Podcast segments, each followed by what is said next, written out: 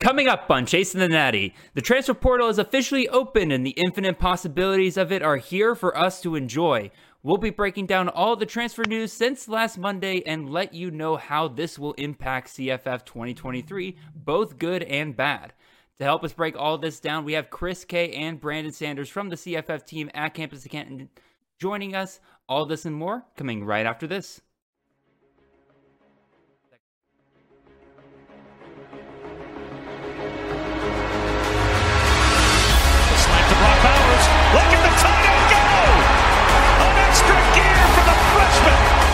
Zappe looking to Jerreth Sterns, who makes the catch and scores. What a burst! TreVeyon Henderson, as advertised, touchdown Buckeyes! This is Chasing the Natty, a college fantasy football podcast.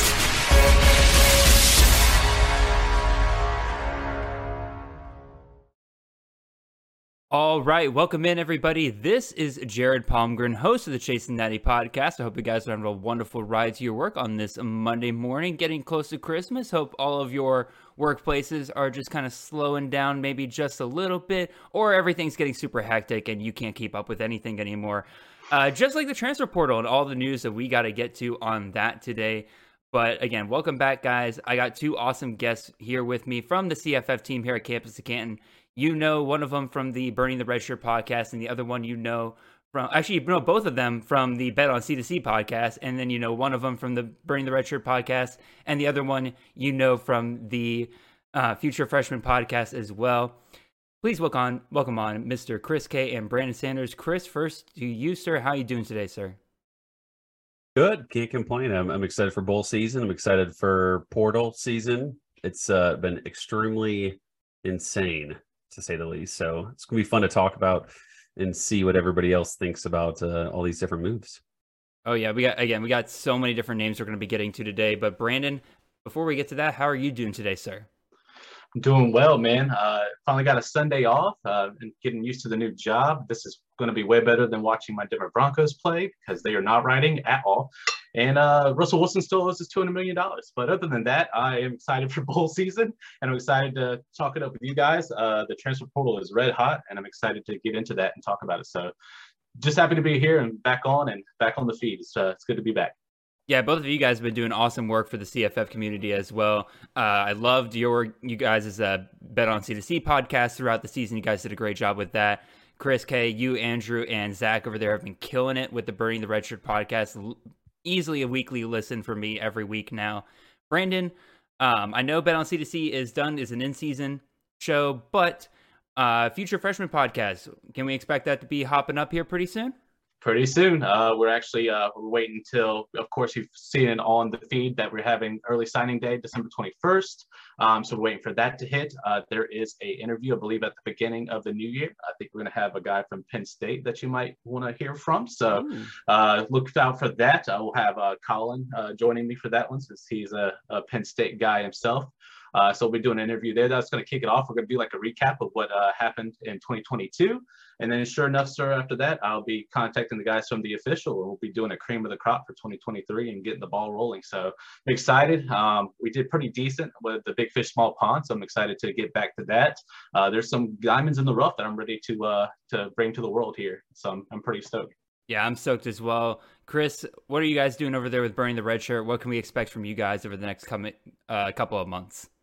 Uh, we've just been doing a lot of 2023 stuff. Well, I think that we're our best stuff is more just random conversational conjecture about what's going to happen six months down the line. I think that was our most fun stuff, and I think also too like reception has always been fun. We just did like a mock draft recap with Froton, which that guy is an absolute trip, but the dude's a, a genius. It's hilarious that those things can be together, but um, just uh, I think consistently talking bowls, talking 2023 and things like that. And uh, you know, I was going to give you some props here, Jared. We I don't know if you've listened to this past week's uh, podcast, but we called Mike Bainbridge the hardest working man in CFF, and then I also threw it that you had to be one of the best or hardest working in the in in the space as well. So you've you've done one hell of a job, Brandon as well. But you for sure have been crazy busy this season. Well, I appreciate the flattery, Kay, and I will send the check to your mailbox here in just a little bit. Thank you. My Venmo is Chris K2. Thank you. There you go. There you go. Um, yeah, let's get right on into this. We got a ton, ton of guys to talk about here. We'll get to the transfer portal here in a bit, but first, we also kind of talk about some of these coaching changes that have been kind of going on here. And oops, let's get it on the right guy here. There we go. We got four different coaches that we can talk about here. Some of them moving head coach to head coach, some of them going from offensive coordinator position to offensive coordinator position, but it's not very often you get a guy out there who goes from a head coaching position to an offensive coordinator position. Very incredible job here from Deion Sanders, the new head coach over at Colorado, for pulling this one off. Sean Lewis, the head coach of the Kent State Golden Flashes, going to join, like I said, Deion Sanders over there at Colorado. Very big move for Colorado right here. I think this will help them getting an offense off the ground and moving very quickly. You got Shedeur Sanders, more than likely, I would say near 100%, going to be the starting quarterback there, a dual threat guy in his own right. And I think Sean Lewis is very easily able to work with guys like that. We've seen with Dustin Crum, we've seen it with Collin Schlee this past year. Should hit the ground running real quick and make it a very, very attractive spot for offensive talent here. Kay, we'll start with you here first. What do you think about this move right here?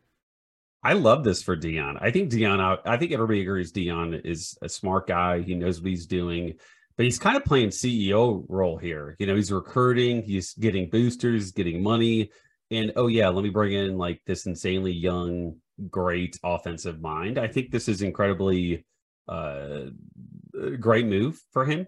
Very selfless in a sense, right? Like, I don't know what he's going to have his hands on, but bringing in a guy like him, and I think their defensive coordinator too is another big time name. So I love this for Colorado. Like if you're thinking that Colorado could have success day one or year two, day one, you know, um, it has to be with moves like this. So I think from a fantasy perspective, it's awesome. And then I think from just a wins and losses perspective, it's great. Yeah, absolutely. Brandon, what are your thoughts on it? Uh, I think it's fantastic as far as offensively. That was something I was looking at. Uh, the great thing about Prime is that when when Prime time, he's a recruiter. He's a guy that's been at the NFL level, so he knows how to develop those kids and knows what to expect. So he comes from that aspect. So a CEO mindset from Deion and then getting these guys to be their X's and O's is kind of what we were hoping that he would do. And then bringing on these great things, just like Kay was saying, I think it's fantastic. And I think it's very smart of Deion. And I think it's a good one. And we've seen it all over the place, whether you're watching uh, 24 7 or on three, or, you know, the videos and stuff that are coming out. Like Deion's all over the place right now. And there's some of these guys we'll talk about here later where he's got his hands in the cookie jars and everywhere. So wouldn't be surprised if this is a quick turnaround. And we're looking at, I wouldn't, I wouldn't necessarily say USC level level, but I would think, you know, this is going to be a very steady decline or uh, incline, excuse me. And then we're going to see some Pac 12 where Colorado is actually not, it's going to be a competitive team and probably possibly reach bowl game if all goes well. So we'll have to wait and see. But uh, this is a great hire. And I expect some people from that Kent State area to maybe follow suit to Colorado, but we will see. Yeah, I would love to be able to just point to different players and say, like, this is going to benefit him with fantasy, benefit with him. The problem is the people who are most likely to benefit are probably not on campus yet. Again, Shedeur Sanders probably the only one here I could definitely point out here. Whatever wide receivers they get out of the portal should definitely benefit here. We will definitely see. Let's move on over to another one here. We got this one kind of caught a lot of people off guard, but at the same time, in some ways it makes sense. We got Scott Satterfield, the head coach at Louisville, Moving over to Cincinnati. Cincinnati head coach position opens up after Luke Fickell goes off to Wisconsin. They start their own head coaching search and they land with Mr. Satterfield here. Satterfield has brought, us CFF legends like Malik Cunningham. We have seen him do very well in ter- in these uh, ACC and AAC conferences before. Brandon, we'll start with you on this one. What are your thoughts overall on this one? So when a lot of people think about that, they think of Cincinnati, um, you know, as like almost a step down, but that's not the case because Cincinnati is now becoming a P5 team starting next year. So this is actually more of a, uh, I wouldn't even say a lateral, more of just a horizontal, you know, type move here. So uh, I think it's great. Uh, Cincinnati has some pieces there. I'm kind of concerned about the Tyler Scott share that I have, but other than that, uh, I think Satterfield's a good mind. I think whoever does uh, take the helm there at Cincinnati is in for a lot of production because, as we saw with uh, Cunningham and then the ones before him, that they definitely like to move out of the pocket and be a little bit freer with there. I'm just a little worried about the wide receiver room a little bit, but uh, you know we'll, we'll wait and see what he comes up with and and who's looking at it. I haven't really heard if uh, they're keeping the OC or not. you guys will have to kind of keep me posted on that. But I don't know if he's bringing his own crew or not. But uh, as far as Satterfield as a mind, he's he's a great coach, and I think uh, you know this is a good horizontal move for him. Maybe he just wanted to change the scenery, but uh, keep a lookout for his quarterback next year. I'm kind of digging that so far. Yeah, one named Evan Prater, uh, unless he transfers out of there. I actually think this makes him a lot more of an attractive option next year. Kay, what do you think about that? Cincinnati was a fairly fun spot for fantasy purposes beforehand. Not great for receivers, but great for, you know, we saw like Desmond Ridder be super productive. Malik Cunningham is like a more dynamic, faster version, but like Ridder is obviously really athletic and talented. I this doesn't move the needle that much for me because I think that Cincinnati was and can be a very productive spot for CFF. So I like the move, but it's definitely not a downgrade. You know, I'm not looking at it like, oh my God, now this is where shares of XYZ have just gone, are going to go to die, right? Um, but this doesn't move the needle as much as probably, you know, the Colorado situation here. And then the next couple guys that we're going to talk about. I think those really have an impact on CFF. Yeah, I would definitely agree with you. Also, just to clarify, I'm, I'm, I'm, maybe I'm being a little paranoid here. I feel like I accidentally said Desmond Ridder instead of Evan Prater earlier. And just to be clear, I'm talking about Evan Prater, the quarterback at Cincinnati, not a guy who's not been there for two years. Um, no, you said. Yeah, I think you said Prater. Right. Okay, I'm, I'm just thinking. So like, I don't. But... I don't know why. Like in, in, the back of my mind, all of a sudden I started thinking. I was like, did I say Desmond Ridder? I'm going to sound like such an idiot if I said Desmond Ridder." Anyway, Satterfield moves on from Louisville. Of course, Louisville has to go and hire their own guy, and they get the guy that we pretty much have been expecting them to go and try to get for the last couple of coaching cycles, and that is Jeff Brohm out of Purdue. Brohm, being a Louisville alumnus, just makes a lot of sense right there. He runs a very pass heavy system, very good offensive system over there at Purdue. Bring it over to the ACC where the defenses are not nearly as stout. I think there could be a lot of fun to be had here in Louisville with Jeff Brohm at the helm next year. We'll get into who his possible uh, quarterback of the future there with Aidan O'Connell going off to the NFL this year. Kay, what are your initial thoughts on Brohm going to Louisville?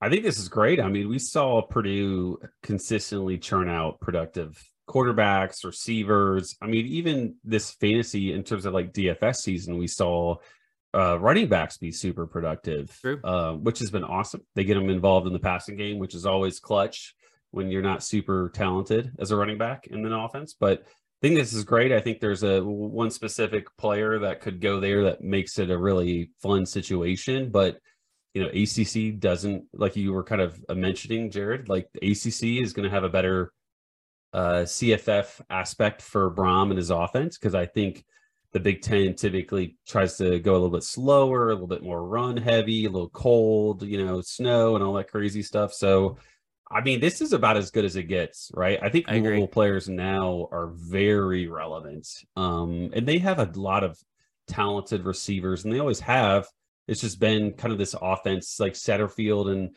ones before it just haven't been super inclined to focus on one or two guys um and like create those big big seasons big games yeah you gotta love it if you if you're holding on to tyler hudson from this past year in like a dynasty league you gotta love the way the things uh turn events have happened here Marshon Ford, if he comes back another year, that could be really interesting. We saw Peyton Durham do really well for CFF this past year. I believe he was tight end four on the year. So maybe we find we get a bounce back year from Mr. Ford. Brandon, what are your thoughts on this? Um, very close to what Kay said. I'll go ahead and say the ACC is the Power Five version of the MAC. Um, so basically, if you're looking for anything offense, the ACC is where you want to attack. So I think this is very clever. Um, I forgot what statistic I saw, but Brohm is uh, his offense in particular. Like he runs ton of passes. And with the quarterback that we're probably going to discuss here very shortly that could be coming in, that's Tywood Brohm, that's very, very intriguing. And I think uh, this could be very, very beneficial, like you're saying, had Marshon Ford on a dynasty for two years and had to sit him multiple times. It would just be nice to use him one more good year before he moves off to the sunset. So, needless to say, uh, I, this is great for uh, for CFF purposes. Um, Brohm is excellent, and we saw what he did. There's one wide receiver that they're going to hyper focus. Shout out to uh, CF redraft star, Mr. Chuck Sizzle, aka Charlie Jones. Uh, that pairing, and if we start seeing something like that with the possible incoming quarterback and maybe a a wide receiver he becomes friends with and starts to you know hang out with in the offseason, we'll look for that. But that could be the combo, guys. And I think in the ACC, that's uh that's perfect.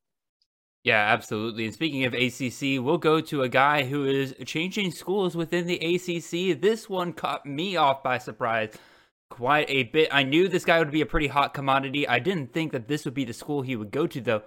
Robert Anae, the offensive coordinator at Syracuse, former offensive coordinator at Virginia, the guy who made guys like Bryce Perkins and Brennan Armstrong household CFF names. He is now going off to his third ACC school here. He has been hired as the offensive coordinator over there at North Carolina State, which is quite the move after we have gotten used to NC State being kind of this more conservative offense maybe CFF relevant here and there. Devin Leary had a really nice year, but that's because they really gave him all the touchdowns that year. They couldn't get any kind of run game going there. But now you bring in a guy who has made, like I said, Brennan Armstrong this past year, Garrett Shrader look really good. If you have an MJ Morris share, you got to be hopping out of your seats here, at least uh, hoping they don't bring in uh, like another quarterback here. Again, we can get to that just here in a little bit. But Brandon, we'll start with you. What are your thoughts on Robert Anae going to North Carolina State?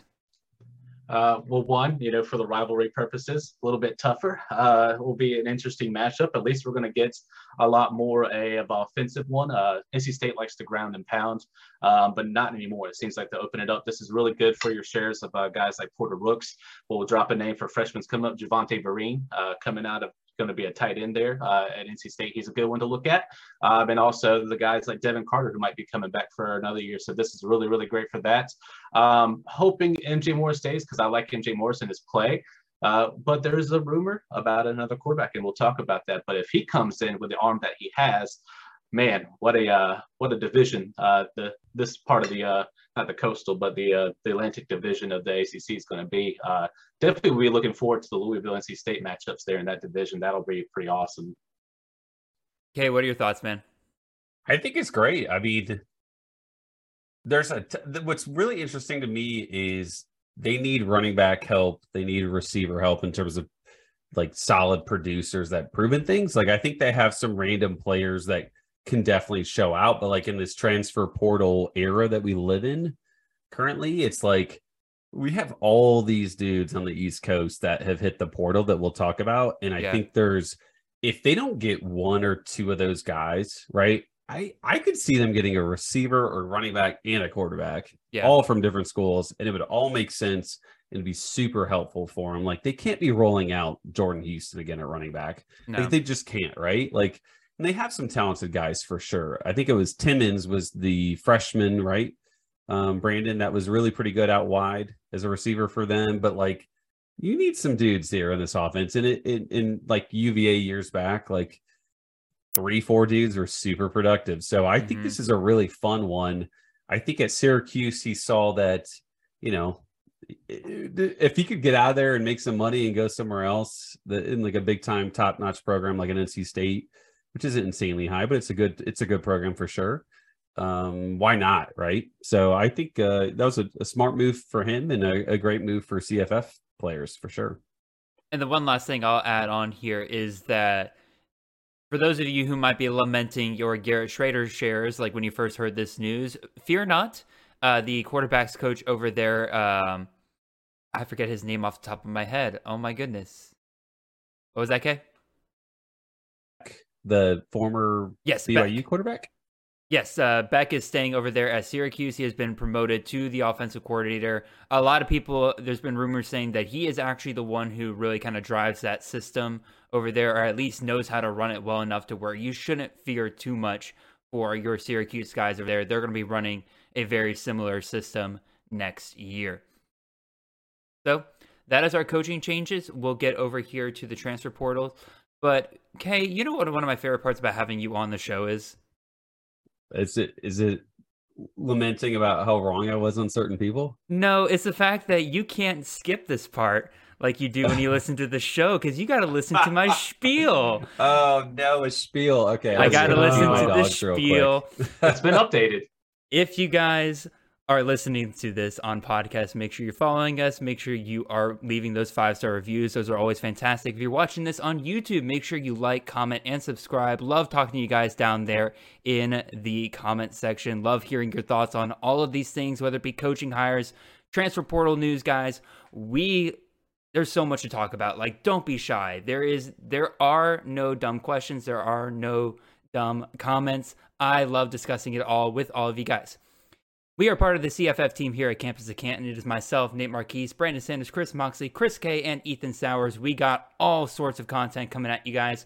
We got podcasts, articles, rankings. CFF ADP will be returning it, starting in January. We'll be getting that up and rolling. Chris Kay has been doing an awesome job, as well as Ethan, Ethan Sowers and Brandon Sanders. They've been doing a great job with the CFF DFS, making you guys a ton of money throughout the season. So absolutely continue to listen to them. See, I cut it down, Kay. It's so much shorter than it used to be. Dude, the the transition was incredible. Thank was you. good. Like I didn't even see it come in. You just straight smoothly got in there. That's, That's- great. Props. That's the best part is trying to get Kay to be off guard, so he just he doesn't even know it's coming. That's I what had he no likes. idea. Exactly. Yeah, just that complete, was great. just Well done. completely blew by him. Go check out all the awesome content we got over at campusatcanton.com. Very easy to navigate website now. You can absolutely find everything you need for your Devy, C2C, and CFF leagues over there. Gentlemen, let's get into Portalpalooza 2023 edition. It has been an absolutely wild this past weekend. The transfer portal officially opened up this past Monday on December 5th. For those of you who don't know, NCAA has changed the rules slightly this year to where there are now transfer portal windows rather than you can transfer in and out pretty much whenever you want. You have to you have to enter and exit the portals by certain dates. December 18th is the close of this transfer portal window, and then I believe there will be a shorter window opened up after spring practices so that people, once they figure out where they are on the depth chart, they can change after spring, but it'll be much shorter. This is where we're going to see a lot of the big moves coming into the 2023 season. We saw it in 2022 this period during the bowl season, during the national championship time, that's when you saw a ton of the big moves. And I just realized the graphic says December 18th. It is supposed to say January 18th, 2023. So, gentlemen, we're going to start with the quarterbacks here. And the first one we'll start with here is the one that really caught a lot of us off guard in the CFF community. We were fully expecting this guy to be a first round CFF asset next year with the way that he performed this year, top five quarterback in CFF. We're, of course, talking about Mr. Austin Reed, quarterback out of Western Kentucky. He is in the portal as well as several other uh, Western Kentucky players. We're still waiting on maybe one or two other ones that we're keeping our eye out for, but they haven't officially entered in, so we won't say their names just yet. But Chris, oh, real quick, I should also mention that um, currently he does have one crystal ball logged in on 247 for him to go to Louisville. That is the quarterback that we were talking about earlier with Jeff Brohm. So, Kay, tell me what you think about Austin Reed transferring and what do you think about him possibly landing with Jeff Brohm over there? I think super surprising to see him enter the portal, but it makes a lot of sense now with Brohm going to Louisville. It's like, okay, well, you know, Austin Reed has been in college football for so many years at this point, but he's been super productive. He's won a bunch of awards and things like that. So we were, I think we were all surprised and shocked when it came out that he was entering the portal. This is a perfect fit. I think also, like, I know we'll talk about another gentleman here shortly, probably, but I think like a NC State makes a lot of sense with like a Robert Anae. I think Louisville's the sure on no brainer selection, which would be incredible for him for fantasy purposes. And, you know, I mean, he's a good coach, right? Brohm's a good coach. Yep. So that's a good fit from a development perspective. So that'd be good for him there.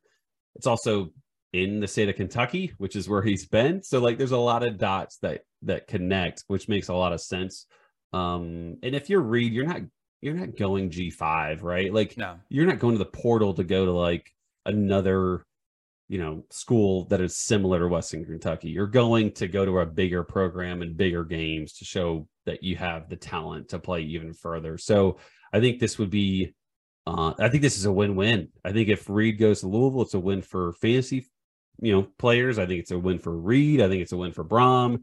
Super similar to the the previous quarterbacks that he's had, but probably a little bit more uh, athletic and versatile. He's not like a crazy runner, but he's he's pretty good runner. So I, it's an incredible fit. This is about as this is about as, as good as it gets, like in terms of where he could go. So I think we all hope that he lands at Louisville. Yeah, I definitely agree. Out- outside of him just returning to Western Kentucky and staying in Right. the system that made him a CFF darling this past year, Brandon, what are your thoughts on Austin Reed and the possibility of him going to Louisville? Well, first we got to talk about the Slack channel went on full meltdown as soon as this happened. we went pure panic, speculation abound everywhere. Immediately, our uh, my sister from another Mister, Miss uh, Hannah Page, everyone was hitting her up like, "What is going on? What's going on?" Uh, you know, so poor Hannah was probably in the middle of work and was and probably was getting these crazy weird texts anyway. So shout out to Hannah for keeping composure during the whole process. But uh, you know, we're freaking out because Western Kentucky is like a gold mine in CFF. This is literally, you know, the the tree that had at one time Mike White, who's starting for the Jets, Bailey Zappe, who is the CFF king. You know what I'm saying? So it's like we wanted Austin Reed to maybe have only 50% of his production. Well, he had like 60 or 70% was the QB5. So I was like, man, this is as good as it gets, right? And then he enters the portal, and we're like, oh no, he's going to go P5. And then with the speculation was abound, like, oh no, he's going to get stuck at a, a place where they don't do it. What if he goes to Florida? Please no, don't do that. You know, like, sorry, uh, sorry, Alfred. Um, but then, uh, you know, but then we heard that his had a connection with Jeff Brohm, so I, I breathed a little easier. I was like, okay, Purdue's not terrible if he stays there. But when I heard that Brohm was likely going to Louisville, I was like, this is as good as it's going to get. If he's going to go to P5, why not do an upscale version of a P5 offense that I wouldn't say is as crazy uh, hyper uh, passing like Western Kentucky, but it's definitely in the same mindset as far as targeting wide receivers and spreading it out. So this is probably as good as it's going to get for Austin Reed as far as at the P5 level. I'm just glad things are shaking out this way. Let's just hope he does that. I also like the NC State thing. I think that's I think that'd be very interesting, especially in an Anae offense. So, um, but I, I like the Louisville fit. I think him and Brohm are going to make some magic together this year. So we'll see. So before he entered the portal, a lot of us were considering Reed to be a first round pick for next year. I think we all agree that if he goes to Louisville, that it'll salvage his value somewhat. To what degree, though? I personally think that this makes him about a third round pick going into next year. Obviously, I'd have to see how, like, I'd have to see who stays, who goes, and everything like that. But that's just kind of how the feel I have comparing him to quarterbacks last year. Like, we're thinking about how QBs were valued last year. Mhm. Do you guys kind of agree with that, or would you go a little lower? So Burning the red shirt, we did this like this mock 2023 draft, and funny enough, he was like, I think he was the second pick. Yeah. And it was so funny. We did the the conversation on the podcast 10 days after we actually did the draft. And I think you're right. I think he's now closer to second to third round, right? Like Cunningham was right on that edge of first and second rounds, you know, insane upside. Best ball, he was an incredible quarterback because he could go for 70 on any given day, right? Um, I think he's closer to like a Sam Hartman, a Will Rogers last year than he I agree. is a Malik Cunningham, just because he isn't that insane runner. Um, Aidan O'Connell was was really, really pretty good when healthy Yeah. um this past year, and he wasn't drafted anywhere near it, but I think I think if he had better receivers and more um, consistent production from guys like that, that you could maybe push him closer to this the beginning of the second round. But I I would only feel comfortable maybe end of second, early third because he does have arm talent. He does have versatility on the ground, um, good coaching staff to help him out, which are all key parts of of that. Yeah, Brandon, real quick. Yeah, uh, I was going to think the second, the bottom second, early third. Um, we got to just see because uh, his value will probably go up depending on what we see as far as transfers coming in and stuff like that. If we get a, like Fair a enough. really solid wide receiver, or if we get, uh, I mean, they got decent running backs there, and I know they lost Ruben Owens and the other two are out, but we still got Jordan there. There might be another running back that's uh, rumored to go go to Louisville too. So, you know, if they get the right pieces, I might be up to maybe go mid second. Maybe he'll start climbing to the beginning of the second, but we have to wait for that to hit. But for right now, with just what we're seeing on paper and stuff like that, I'd probably say it'd be safe to go to the top of the third for sure. Yeah, absolutely. Let's move on to our second quarterback here. Uh, we'll go through these probably just a little bit quicker, but we'll keep it going regardless. Of course, we're going to talk about DJ Uiagalelei, the five-star quarterback at Clemson. Doesn't really look like a five-star anymore, but he was the QB 20 in CFF this past year. Very surprisingly productive year for him. Uh, they let him run a ton, which helped him out on that level, let him get into the end zone several times it's pretty much consensus that DJ is probably heading back out west where he is from originally. He is a Cali boy. And UCLA currently is the betting favorite, but there are definitely some other options out there. Chris Hummer has said that Oregon State will be in the mix for him. And then a lot of people have speculated that DJ's younger brother, Mateo Uiagalelei, who is a stud football player in his own right, is probably going to head to one of three schools, whether that be Oregon, USC, or Ohio State. And a lot of people have speculated that these two will be a package deal together. If that is the case, Oregon seems like a spot where DJ, I think, could probably head over to. Uh, we've already seen them that staff rehabilitate Bo Nix's stock last year. I doubt Bo Nix comes back with Kenny Dillingham moving on to Arizona State or at least I would be shocked if he came back. If Bo Nix does move on, I think it makes a lot of sense for Uiagalelei to head over there. They got a really good offensive coordinator hire in the guy from UTSA. I forget his name off the top of my head. I should remember these things better. But of course, a lot of us have speculated UCLA being our favorite option out of the bunch because we've seen what DTR has done in that Chris, um, in that Chip Kelly system the past couple of years. Why not let Uiagalelei rehabilitate himself a little bit there against some Pac 12 defenses. Brandon, your thoughts on the matter, and where would you pick DJ to go if you had to pick today? So one, I'm I was super shocked to see the QB 20. That goes to show you the power of the ACC and the little defense. So if he's going to move, he's definitely needs a change of scenery. He just needs to get away, wipe the orange off the helmet, and completely just reestablish him somewhere else. And uh, I think the Pac-12 is a good spot for him, man. Whether that's UCLA or it's Oregon. UCLA has been shown. I mean, Gabriel almost with UCLA before the spot in Oklahoma opened up. So UCLA is not afraid to grab a guy out of the portal and try to, uh, you know, steer the ship there. Even when DTR was there last year, they were trying to look for Gabriel. So I think a good spot would be there. But honestly, I would love Oregon. I, I hope Nix declares. I think Nix proved himself. You know, the naked bow standards there uh, DFS he was he was a king, uh, and he's his Chris's boy. So maybe DJ, you might be Chris's new boy. I don't know. We'll have to get some thoughts there. Mm. All season, but uh, more for like reliability purposes, um, just because he was going to play a bunch. I think the consensus is he has to go West Coast. I think that yeah. makes the most sense for him. I don't know if he fits Oregon as much as people think. Like Bo Nix ran for six yards of carry. Like he he moves. He's not a slow dude. And DJU is more big than he big and in a runner is eh, more than he is a uh like a you know Bo Nix is pretty small. You know I wouldn't be shocked at all if he comes back. But let's say he leaves. I don't think that DJU is the replacement personally. So we'll see what happens with it. I think UCLA makes a ton of sense. I think Oregon State, like you said, Jared, with Chris Hummer saying they'd be in the mix. Like Oregon State's making moves. They got some players on offense. Like they I really could see them away. Yeah, I mean, it makes complete sense from that standpoint. So I don't know if it's a comparable one to one. Dillingham's gone as well. That does that changes things for Oregon. So we'll see what happens. I think as long as he goes West Coast, he'll be fine. You know, what about Arizona State, right? Like, yeah, he's a better version of Emory Jones to me, right? Emory Jones is gone, right? I think that that offense would be pretty, would really be pretty good with a DJU at quarterback. And in the Pac 12, everything is up for grabs. You know, it's yeah. like an ACC light in a sense where nobody plays defense, just yards everywhere. So I think that's where uh, consensus, West Coast for sure, just matter of which one.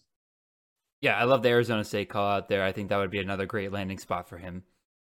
Moving on to our third quarterback here, we got to talk about Mr. Spencer Sanders, quarterback out of Oklahoma State, the QB 36 in CFF this past year. At one point, was the number one quarterback in CFF. Then injuries started to catch up a little bit. Oregon or Oklahoma State not performing well the rest of the season there. Betting favorites, according to bookies.com, says that Florida actually is the number one place that they would say for him to go. I don't necessarily know about that, but they also have Notre Dame and Wisconsin there. I think any one of those three makes sense. All three of them looking for places for him to go. He could move down a level to the G5 maybe. I'm also going to throw this one out here. I have no basis that this is actually happening whatsoever, but I'm just going to throw it out into the ether just to scare a bunch of people about Let's their Drew. Allar shares.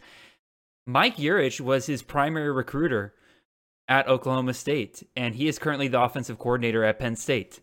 So maybe they bring that connection back up. Maybe they don't think Drew Allar's ready, and they ride one year Spencer Sanders over there.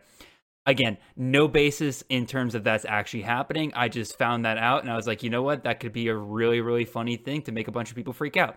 So, Kay, what are your thoughts on Spencer Sanders, and where do you think he'll end up going? Mm.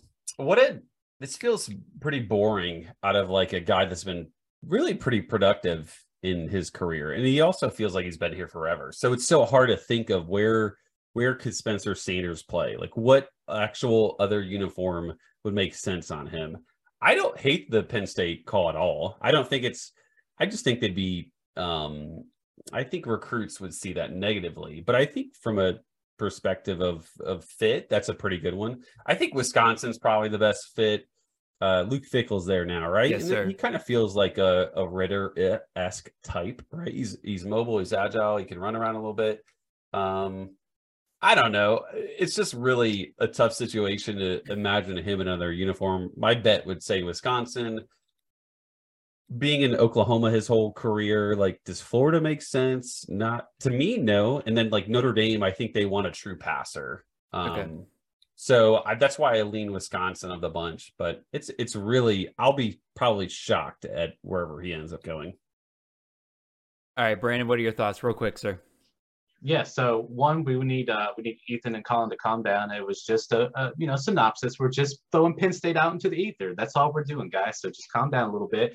Uh, but I, I'm for me, it's Wisconsin. I think uh, especially Fickell and with Longo coming in, uh, a guy that knows Longo's system pretty well. I think Sanders can fit right into that mold. That would be great for uh, guys like Chimere Dike and uh, I think the the freshman Bell. Uh, as far as their wide receivers, that would be good for them coming back, as well as uh, some possible um, transfer portals and, and the recruiting that's going on in Wisconsin. I feel like the old days of just Braylon Allen only is uh, done.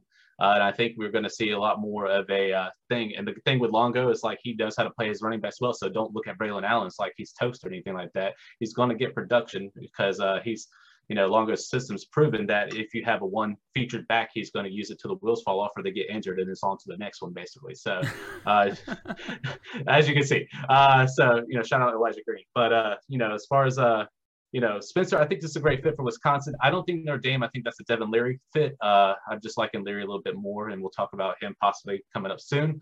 Uh, but I like Notre Dame and Leary a little bit more. So I think Spencer Sanders and Wisconsin's a great bridge until they find their next guy to uh, carry the torch. All righty. Let's move on to our fourth quarterback here. We're going to talk about Collin Schlee. And those of you listening, just letting you know, this is going to be a long podcast. I hope you guys are buckled in. Uh, Collin Schlee, quarterback out of Kent State, heading out of there. Makes sense. His head coach, Sean Lewis, who's built that offensive system, is out of there. We'll talk about several other Kent State players who are also in the portal here today. So Nate Marquise threw Collin Schlee out as a like wild card potential, like very low chance he enters the portal. I don't think Nate saw Sean Lewis leaving Kent State coming, especially for an OC job. The natural thought is that like, okay, you just follow Sean Lewis to wherever he went. Well, again, Shedeur Sanders is going to be the starting quarterback for Colorado next year. That's pretty much a done deal. Nate mentioned Cincinnati and Maryland in his article as potential landing spots. Washington made a lot of sense, in my opinion, until Penix decided to return. Uh, Collin Schlee's primary recruiter when he was getting recruited to Indiana is now at Washington. So I thought there might have been a connection there. But again, with Penix coming back, not really much of an open job there for Schlee. I am the of the opinion that I personally think he's going to stay in the MAC. I couldn't tell you what school there's kind of a like it, it's almost like with a lot of those MAC schools that you can almost kind of plug in any of these guys. I think any MAC school that's looking for a quarterback with starting experience will probably go and try to nab him as well. I just I personally don't see him trying to move up a level if he wasn't already planning on doing that. So, who's up here? Brandon, you go first. Brandon, what are your thoughts on Schlee? So I wish uh, nepotism in the Sanders family was not a thing, uh, not in my personal family, but in Deion's family. So if that wasn't a thing, Collin Schlee is the perfect fit for Colorado, especially with Sean Lewis, especially with some of the receivers that's also followed Schlee to the portal. That would be amazing to to see, uh, you know, something that we saw in the MAC get played in the Pac-12, which I think is just a little bit more of an advanced version there. Uh, so Schlee would be perfect in Colorado, but until we see something, you know, Shedeur is probably starting 100% at least in game one and kind of go from there. So uh, if we don't do that, he's kind of now he's he's limited. So it's like, okay, who are we looking at? So I like the MAC option. I think uh, I mean a lot of people like DJ Irons, but I like Schlee a lot better at Akron as because he's got uh, Adams and a couple guys there that are really really good, and uh, you know they have a good offensive system at Akron. Uh, there's a couple other ones. Uh, if Gabbert didn't return to Miami of Ohio, I'd say Schlee in Ohio would have been pretty cool. Um, there's a few options, but because of the the block by the Sanders family there at Colorado. I think he had his one chance at P5, and that was going to be the ticket, especially with Sean Lewis and the familiarity. But because of that, it kind of limits his. Uh, so I mean, I say he goes there. Maybe a higher G5. Uh, uh, I looked at it like this. Uh, this is a, a, shot in the dark too, but uh, who's to say? You know, the guys down the street at ECU, Holton Ahlers is leaving. Uh, Mason Garcia is there. He's looking good, but Schlee, I could see him working fairly well in an ECU offense that likes to, you know, move mm-hmm. the ball around quite a bit. Uh, so that would be my shot in the dark if he wants to do at least a higher G5. That would be kind of interesting. Kind of like that AAC, something like that would be the higher tier that he could probably go possibly. Okay, what are your thoughts, real quick? I thought that like this was super surprising to me, like a uh, like Reed at Western Kentucky I thought for a while he would go back, like back to Kent State. I don't think he can go back. Right? They have there's nothing left. Everybody left. So well, he he, he hopped in the portal after Sean Lewis was hired. So this wasn't okay. So this, this wasn't before Sean Lewis makes left. a makes a ton of sense for everybody to, to just to bolt. Right? That yeah. shows the impact of of uh, the head coach there. Um, I love the East Carolina pick. I think that's awesome. What about like a like a Houston pick, like a something like that, right? Go. Like he's he's a good quarterback. He's yeah. got an arm. He can move. Like so I think he'd be selling himself short to stay in the MAC, but we'll see. Um, I think he could go higher G5 and uh, be successful. And I think East Carolina is a really random but good pick for him. I don't know if he, there's any allegiance that he cares about, right? Like Colorado's not an option. So like, nah, he's full free agent. Yeah, I mean, he just truly just wants to go to the best situation for himself. So I think this will be an interesting spot to see where he lands. He's definitely kind of just sitting, like sitting at home, just kind of seeing what offers pour in, and then he can decide what goes from there. Moving on to our next one here, going over to Brennan Armstrong, quarterback out of Virginia, a year too late in the portal, in my opinion. Uh, quarterback 67 on the year for CFF. Tony Elliott completely tanked this Western or this Virginia offense, much to Nate and I's prediction, and much to Chris Kay's uh, sadness. Sadness uh, for sure. Sadness for sure. Uh, but again, he finally learned his lesson, realized, hey, this isn't working out. I need to get out of here. So he is in the portal a couple rumors as to where he is going. We have gotten word that West Kentucky and him have some kind of interest with each other. Maybe if that is the case, that would be a dream come true for CFF. I highly doubt it though. I feel like there are more strong rumors associating with him following one of his former coaches, whether that be Beck or Anae, to Syracuse or NC State. Personally, I don't want either of those to happen because I have shares of Garrett Shrader and MJ Morris would rather he just go somewhere else and make himself his own man. But we have seen he know and he he knows this at this point. He is a system quarterback. He needs the right system to really produce the numbers that he needs. So, Chris, what are your thoughts on Brennan Armstrong, and where would you like to see him go? I don't think he can go to the portal and then go to Western Kentucky. Like I, I think from a fancy perspective, that's amazing, right? Oh, yeah. Like he literally feels like, like a left-handed version of Austin Reed. Like literally throw Austin Reed in a mirror that's Brennan Armstrong, right? So I think that's an awesome spot for him, but I, I just don't see it happening. NC State makes the most sense. I don't think Syracuse, I see the connections. I just don't know if Dino Babers can like really bench Shrader like mm-hmm. that. Like that just it just gives off bad vibes, right? In an era where we have to keep guys loyal and Legion and things like that, that's not a good move for him. So I like the NC State pick. That would be really tough for Morris because he showed some real uh, upside uh, the second half of the season when he actually got to play.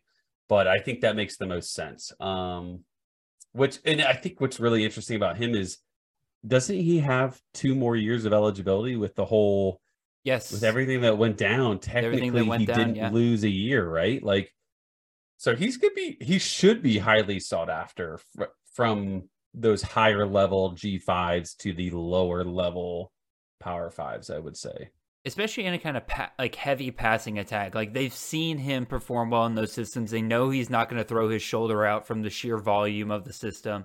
I think that he'll he'll he'll find his place out there somewhere. Brandon, real quick, what are your thoughts on Armstrong? I think it's uh the smart bet for him to stay in the ACC. I think uh especially if he's looking at draft stock and stuff like that. But I am uh we've seen it. Western Kentucky has now produced two quarterbacks now in the NFL. So who's to say that Western Kentucky doesn't get looked at. I mean, if anything, it elevates the strong arm of Armstrong. Uh, I've heard that uh, Corley's there to stay, and he's not really going to move. He wants to be the, the main producer coming out of Western Kentucky and try to surpass Stearns and those guys. So if that's the case, I would love Armstrong and Corley. That would be the tag team champions of the world to me. So, uh, you know, it's it's it's a far cry, and we're, we're hoping that it is the case. But I know the the percentage is kind of low. But there is talks. It is legit. So I mean, like there's there is talks between the two. It's just a matter of what's going to be right for Brennan Armstrong. And honestly, if I had to really deep down and search for what I think is good for him, he should probably go to NC State. If I'm being honest, as much as I like MJ Morris, Armstrong and NC State would be uh, would be quite the quite an interesting concept for sure. Yeah, I think we all agree. If Armstrong landed somehow at Western Kentucky, easy first round CFF quarterback right there. Speaking of guys that I'm that we're super excited about, this is probably my personal uh, the quarterback I'm most excited about in the portal right now, and that has to be Mike Wright, the quarterback over at Van or who was at Vanderbilt he's in the portal. Don't really know where he's going, but he really showed out for Vanderbilt. Really kind of made them more uh, relevant than they have been in the last couple of years. They seem ready to move on. They're going with their quarter, their freshman quarterback AJ Swann there. I don't blame them. AJ Swann also looked good. I think that was the best duo that Vanderbilt might have had at quarterback in its entire history. So now what happens with Mike Wright? Sky's the limit, in my opinion, in terms of what happens with Mike Wright. If he lands anywhere in the G5, uh, like at a place where he can start and he's not going to sit behind anybody, I think he has one of the highest upsides at quarterback in the country. He's one of the fastest quarterbacks out there. He's had runs so far this year, this past year, 44, 59, 87 yards. Dude can just absolutely take off wherever he's facing. And if he can get somewhere that's not the SEC and he can face much less tough defenses, God, I can only imagine what he could do. So, Brandon, your thoughts on Mike Wright? Again, we don't have a ton to go off of in terms of where he could go. Again, I'm just of the opinion that G it's if he lands anywhere in the G5, it's sky's limit. Brandon, what are your thoughts? Yeah, so shout out to Mike Wright, week zero champion. Uh, I know he was one of our, our great plays there, me and Kay, when we are talking week zero. Um, you know, there's a couple guys that we'll talk about over week zero favorites that we enjoyed. Uh, but Mike Wright, man, put on a clinic. Uh, and Vanderbilt actually started, you know, doing really, really well. Uh, I was I was stoked to see that uh, Swann went there as far as recruiting. I thought Swann, you know, being SEC, if he was going to be an SEC, Vanderbilt would have been the ticket for him. Uh, I think it's good for Mike Wright to get out of the SEC. Uh, can I think he still play P5? Maybe.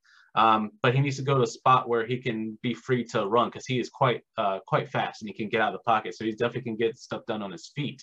So I guess we have to look at you know some of the uh, the possible P5 ones that let that kind of happen to go along with it.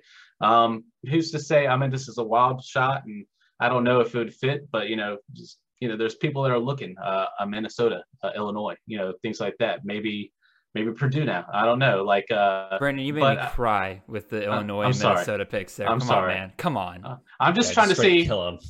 I'm sorry. I'm not trying to be the downer. I'm just trying to say if he's trying to stay in P5, these are the schools he's probably going to have to look at. I think G5 would be the best. Uh, who's to say if uh, you know the sweepstakes for Brennan Armstrong doesn't go well for Western Kentucky, Mike Wright at Western Kentucky? Hey, yeah. let's go. You know what I'm saying? Like that'd be fantastic because him running out, you know, him running. Uh, they got some good running backs that are waiting in the wing if Robichek does, uh, in fact, transfer and stuff like that. So uh, that would be a cool one. Uh, I, I think G5 is, is his ticket. He just needs to get out of SEC, and I'm glad he's doing that. So that's all I really got for Mike Wright currently at the moment. Okay, real quick, your thoughts on Mike Wright? I love the Western uh, Kentucky pick. Um, you know, he, you know, who offered him from the MAC? Oh, who offered him from the MAC? Bowling Green. Bowling Green. Oh, let's, let's go, dude. Uh, no. So I'm just saying that's a possibility. Oh, yes. You know, the perfect fit would be UCF, but yeah, BRP's got another year. I don't think yeah, that happens. No, that wouldn't, wouldn't happen. You know, I'm just looking at some of these schools that offered him. It does feel like a Western Kentucky could be fun. What about a Texas State? I'm you know, Kinne there as the head coach at a Texas State, right? From Incarnate Word. Yeah. That feels like a pretty good situation. That quarterback that they had, I think he set the record for most touchdowns, and he's like 5'11, 200. Like he's not like a big dude. Like that offense can be successful with a Mike Wright type. Um, I don't know about the connection because he is from Atlanta, Mike Wright is. So it's not like I was hoping maybe he's from Texas or something, but I think this will be just a straight random random connection. Maybe even he might go to UCF and just make us all super upset about having to wait two years for it. That's the Maybe. kind of move that I think he could make. Yeah. All right. Next quarterback here, we got Devin Leary, quarterback out of NC State. We kind of already touched touched on him a little bit earlier. Great year in 2021, not so great this year in 2022. QB 123 on the year, got hurt even before that point just wasn't producing to the point that he was in 2021. Chris Hummer has said that the three names that he is watching out for here are Notre Dame, Missouri, and Illinois. I checked on bookies.com and they say that Illinois is their current betting favorite. I personally am leaning toward more towards Devin Leary feels like a Notre Dame quarterback through and through. Feels like the exact kind of guy that they want to pick up. Tyler Buchner didn't look ready when he started this year. I doubt after this injury he's going to be ready to start again this next year. They need a they need a one year rental, and I think Devin Leary is that perfect guy for them. Now, do I expect him to be a CFF asset if that happens? Probably not. I feel like it'd be one of those things where you might take him in like the 20th round, kind of similar to Bo Nix's here, where it's like you might take him in the 20th round, and then all of a sudden, just that offense completely surprises you, and he's just back to where he was. But overall, none of these really strike me as a guarantee that Leary will return to form between Notre Dame, Missouri, and Illinois. Chris, what are your thoughts on Leary, and do any of those places excite you? From a CFF perspective, none of them excite me. Um, he's just not mobile enough for me to ever get excited about a Devin Leary transfer. Notre Dame feels like the biggest, safest bet of the bunch. Uh, you know, he's a good quarterback. He just, you know, had a tough situation, got hurt, and just wasn't mm-hmm. as efficient as he was, uh, you know, the year before in 2021. So Notre Dame feels like the perfect fit, uh, fit for him, the perfect style of offense for him. That would really feels like the surefire. I'd be kind of shocked if he goes elsewhere. Brandon, your quick thoughts on Mr. Leary? Yeah, Leary, uh, he should go. He should probably go to Notre Dame. I'm just that's the fit. Um, uh, my Luther Burden shares wants Mizzou, but I know that also people are tied with Leary as far as wide receivers in the portal. They're waiting for Leary to make a decision. Once Devin makes his decision, there's some wide receivers that are looking to possibly transfer there with him. So with that could be an influx of wide receivers. So if you're hoping a guy like Burden is your guy for the next year and stuff like that, maybe that's not the case. So maybe you know secretly, I still want him to go to Notre Dame. I think it's a good pivot, but we're also looking at Notre Dame that might actually be really great in the passing attack come next year. I know they're probably hunting another tight end. I don't know. The next one behind Mayer looks pretty strong, so I think he might just be the next man up. But uh, we might need to be looking at him next season as far as a guy we need to look at possibly. So uh, Notre Dame's the ticket for me. I think Larry is a good fit for them, and I think Freeman can use him very well. Yep, and with all of us. Uh consensusing on Notre Dame there. He's absolutely ready to go to like Oregon State or something. One last quarterback we'll kind of dive in depth here. This is the only quarterback we have today that actually has picked a location so we can talk about CFF impact here. That is quarterback Jacolby Criswell. One of my favorite quarterbacks going into the going into the portal. I pretty much thought he could start anywhere he could go in the country. And of course he picked the one place that he probably couldn't start because we already know that their starting quarterback will be returning next year. Jacolby Criswell is transferring over to Arkansas. KJ Jefferson has already announced that he will be coming back next year. So you're probably looking at Criswell sitting behind Jefferson at least to start the year. Again, I don't think it's outside the question that maybe Criswell overtakes Jefferson if Jefferson falters a little bit more throughout the season. But overall, I think this is definitely one of those you were hoping that he would get some immediate playing time out of this transfer, and we're probably going to have to wait another year here for Criswell. So if you're holding on to him in Dynasty, continue to hold on to him. Brandon, what are your thoughts, sir? All right, I'm saving a little intel for this podcast, so I hope you're ready. Straight out of Chapel Hill, you ready? So basically, Criswell, uh, of course, was Arkansas, so it was a natural connection, right? He was going to be the heir apparent to Sam Howell, and then Drake Maye decommitted from Alabama, came to North Carolina. The rest has been written in history so far, right? So Criswell wanting to go back home. He's been wanting to go back home probably since the season, but they gave him a legit chance to go up against uh, Drake. Drake just happened to win, but barely. This was a tight race. I saw it with my own eyes in the spring. You guys are following it closely in the offseason, all the way up to week uh, week one when they were playing or whatever. So Criswell, knowing that he wants to go back home, Arkansas was the fit. Like he was when he was there. Like if he got any play time, he was basically trying out for Arkansas. There really wasn't going to be an Arkansas State or anything like that. He was going to stay in P5. Um, so he he committed, and from what I'm hearing, when he chose to, that he's been told by Pittman that he will get a legit chance to compete against KJ Jefferson. That there, there's not. I'm saying there's a controversy. I'm not saying that KJ won't start. I'm just saying there will be a legitimate chance that Criswell will go head to head against KJ, and the best man will win the job at Arkansas. So keep your shares. I think it's possible that even if he doesn't, if KJ goes down with injury, you know, God forbid, we don't want any injuries happening. But if KJ doesn't, or he struggles in the summertime, and Criswell has been known to pick up a playbook and learn it very quickly, um, we could see a possible change of the guard in Arkansas with two years left with Criswell. So hold on to him. I think it's worth it to stash him. And I don't know if you should be completely concerned about KJ just yet until we see something in the springtime. So that's what I got so far. All righty. Got, gotta love to hear that. Kay, what are your quick thoughts on Criswell? He's not young. He's this is his fourth year. So this is such an interesting pick, right? Like if he wants to go to the NFL in the future, why not just find a place where he's guaranteed, right? He's he's supposed to be talented. Why does he not just pick a place where he can play? Um, I legitimately believe what you're saying, Brandon, that he gets a, has a legitimate shot at winning the gig.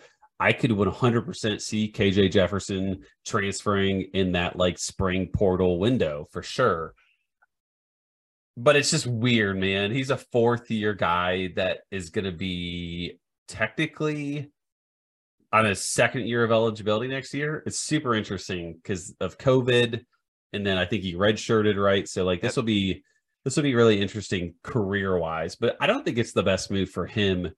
Besides maybe just being homesick slash just wants to be around family, which by the way, absolutely nothing wrong with him. No, absolutely nothing wrong with that whatsoever.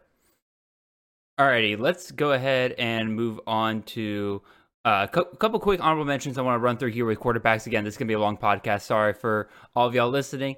Go take a break, go grab some water, go to the bathroom real quick, and then come back to us here in a second. But first, we'll touch on some quarterbacks here.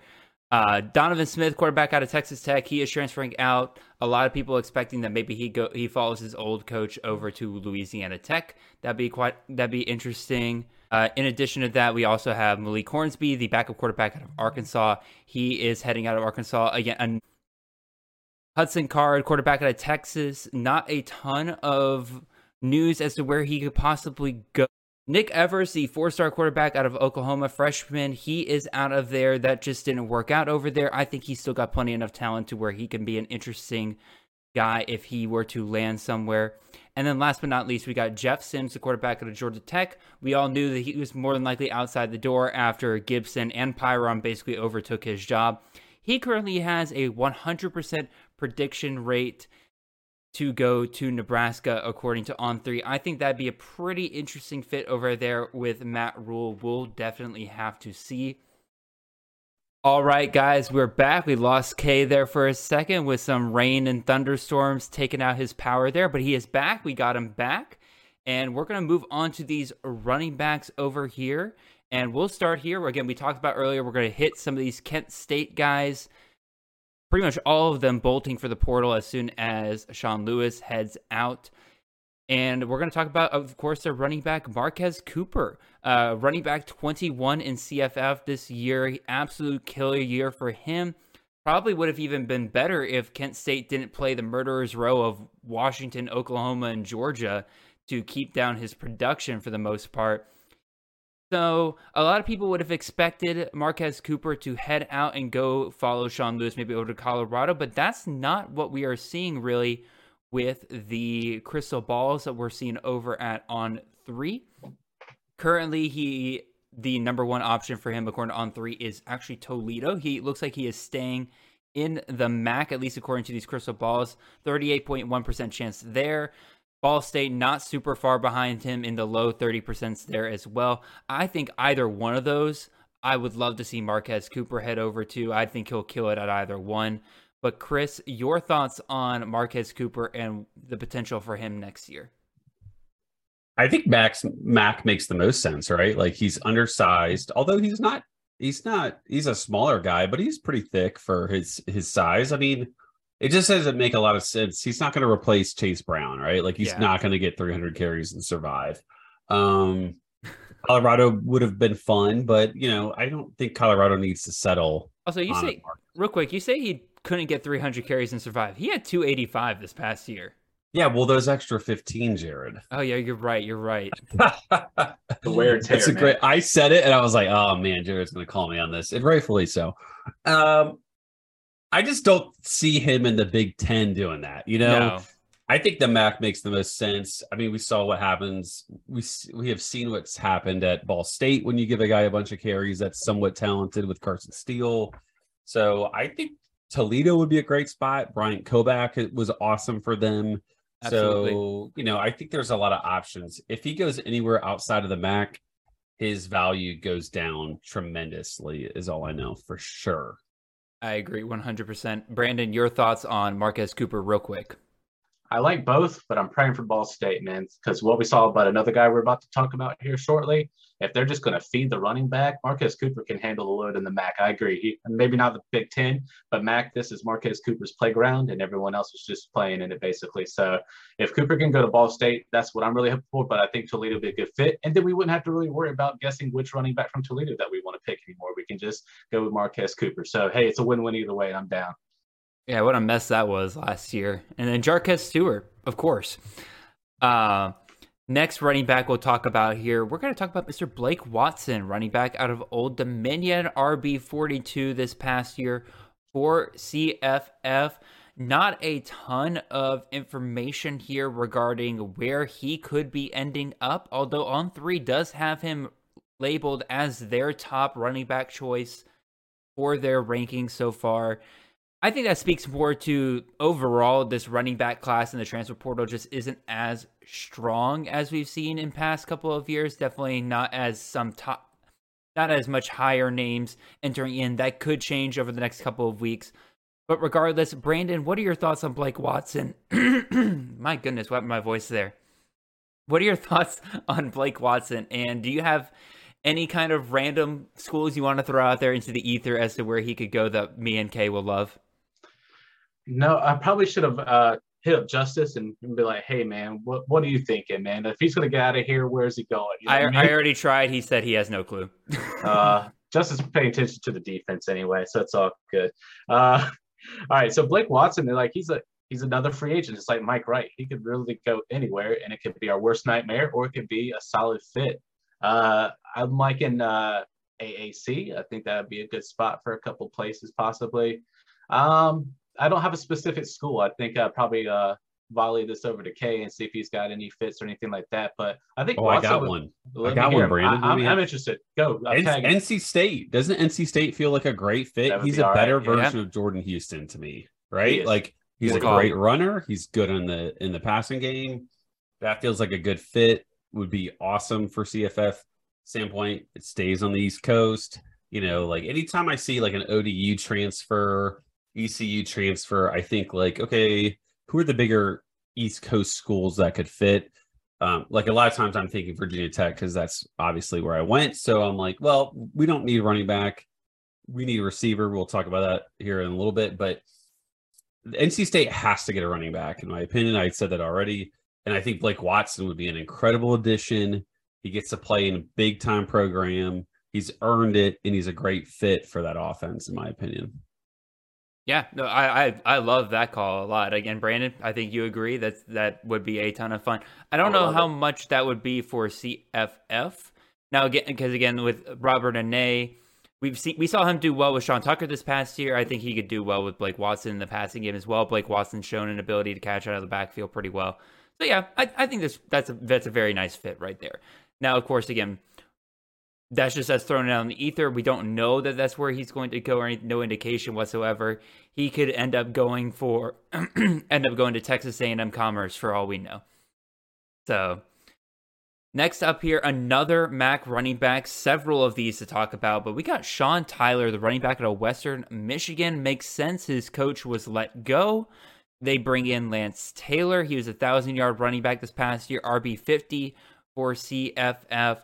Western Michigan, not quite the offensive powerhouse we've kind of been used to seeing them as recently. I personally think that this is a case of a portal dipper. I think that Sean Tyler ends up going back to withdrawing and going back to Western Michigan. I think Lance Taylor, being a running backs oriented coach, will make that a bit more appealing because he, Sean Tyler, entered the portal after his head coach was fired, and then you had Lance Taylor get hired afterwards. I'm curious to see if Lance Taylor does a good job at retaining Sean Tyler because I believe Ladarius Jefferson's out of eligibility, making Sean Tyler easily the number one running back for this backfield. That's just my opinion. Again, he could go elsewhere. I would like him to stay in the MAC, uh, just like I like any of these running backs who are in the portal to stay in the MAC. But that's just kind of my personal feel on it. Kay, what are your thoughts on this? Yeah, I think that's a great thing. And by the way, uh Portal Dipper, you should copyright that because that's awesome. Um, nah, I, I can't quite. somebody else. I- I would say- from I- Penn State. I would say, I would say, Pate, Pate, Pate kind of put that term out Oh there. so I, I just kind of man, that was so good. I really like Yeah. that. You could have sold me on it. I think he's a good college. He's. I think he's the perfect example of a great college running back that probably has no role in the NFL. There's nothing wrong with zero. that. Nothing wrong with that. I love that because that means I'm going to get five, maybe six years of Sean Tyler, and I love every second of that. Uh, I see him going back to Western Michigan or staying in the MAC.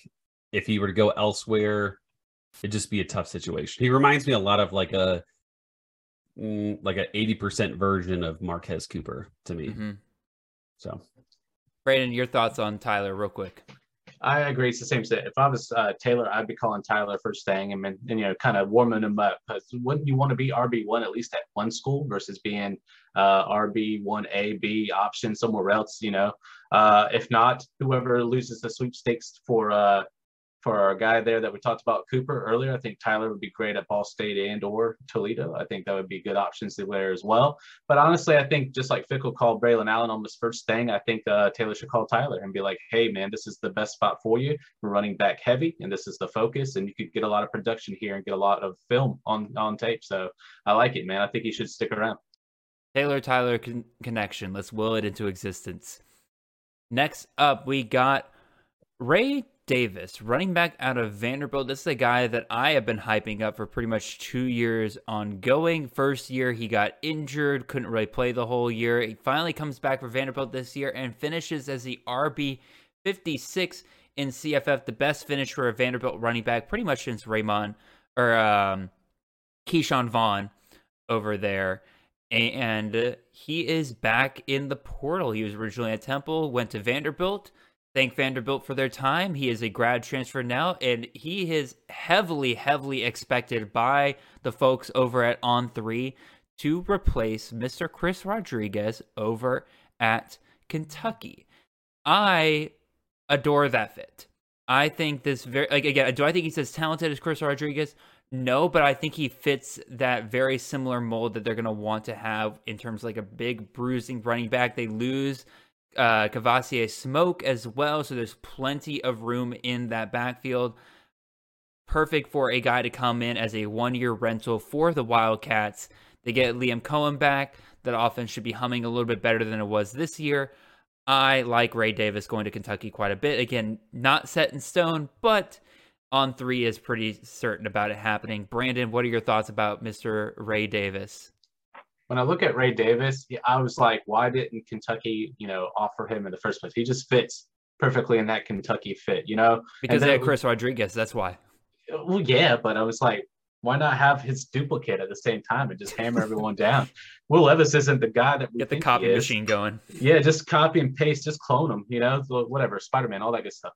Um, but basic, the Clone Wars. Anyway, it also is like Star Wars. Anyway, don't worry about it. Uh, so Ray Davis, if he's going to upgrade, stay in the SEC, go to UK, man. This is like this is perfect, man. Like if this is literally just cloning. Shout out to Matt Bruning for uh, touting Ray Davis there, Roman Davis, whichever one he wants to go by.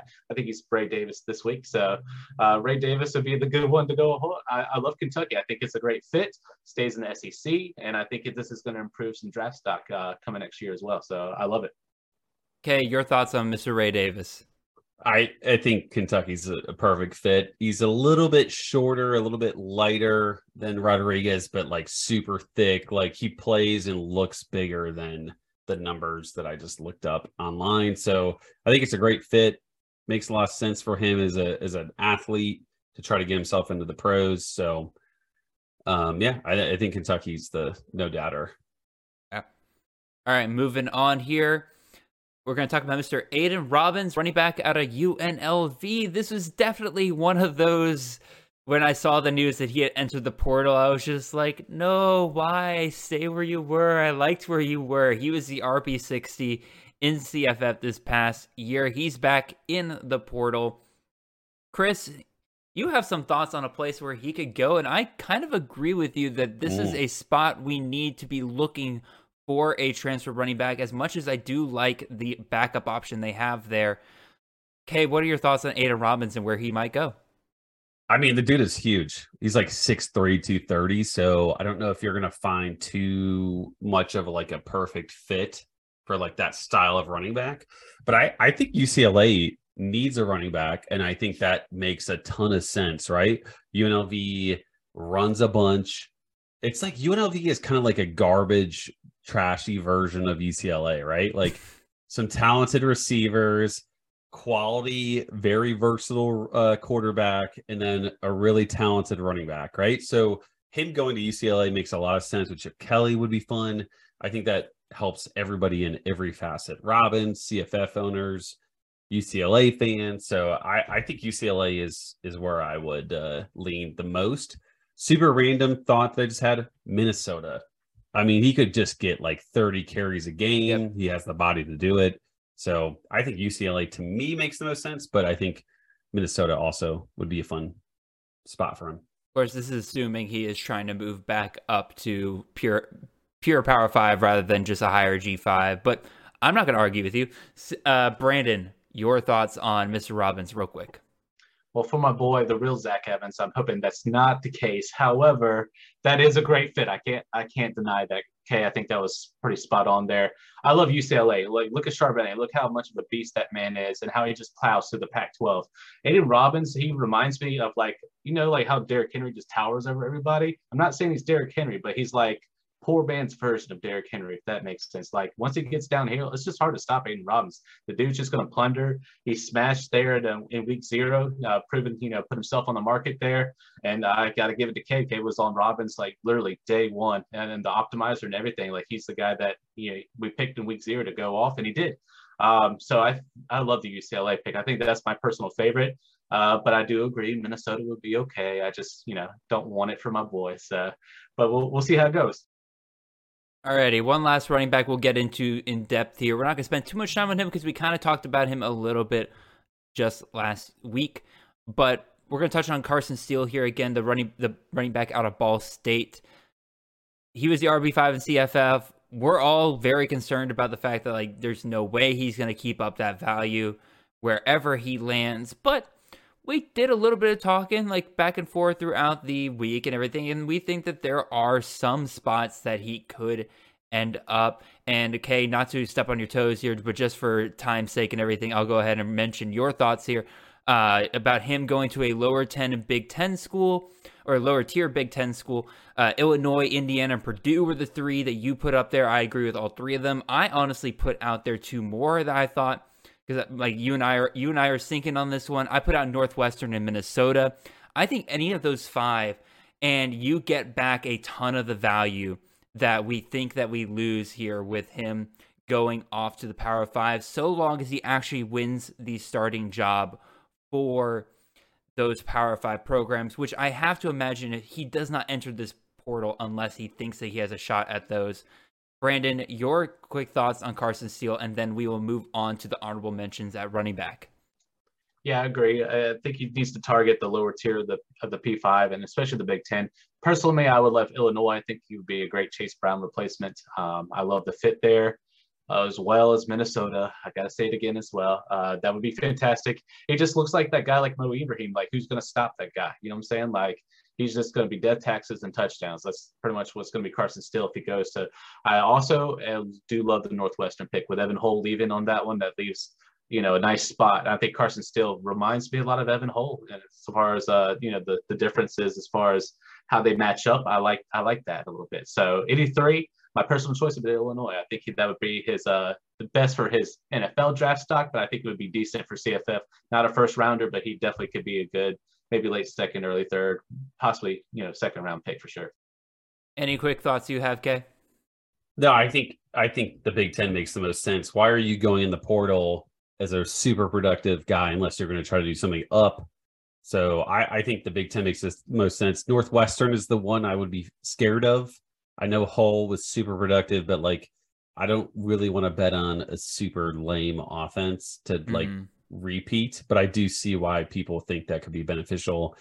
Uh, and then I think Purdue would be a little bit more, a little bit more niche in terms of production. But we'd have to be... see who Purdue hires as head coach. Yeah, so I think I think all five of the schools mentioned the Big Ten would be would would be okay, but it's not going to get better than Ball State for CFF. No, God, so no. that's the bummer, right? Like you stay where you're at, and you're a top ten running back. We did our mock draft, and he was a, I think he was a second rounder. So yeah. For the mock draft for 2023, so that just shows you how valuable of an asset he was at Ball State, and he's going to lose value, but you know, props to him for leveling up. Yeah, no, no problem with that whatsoever. Take advantage of a great season go through a quick a couple of quick honorable mentions here, um, and then uh, Kay and Brandon, I'll give you guys a chance to touch on uh, any of these if you think that it's worth talking about.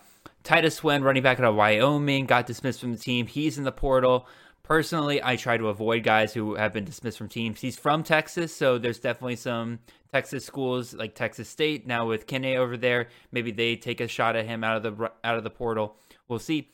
Harrison Waylee, the running back out of NIU, clearing up that backfield at NIU just a little bit. He was the RB 80 in CFF this past year. Heavily predicted by On Three right now to go to Wyoming. I think a lot of us would really, really like that spot. Replacement for Titus Swen over there. However, that offense still stinks. So, how much can you really be excited about? Dominic Richardson, running back at Oklahoma State, part of the Oklahoma State Exodus right now. RB 87 this past year.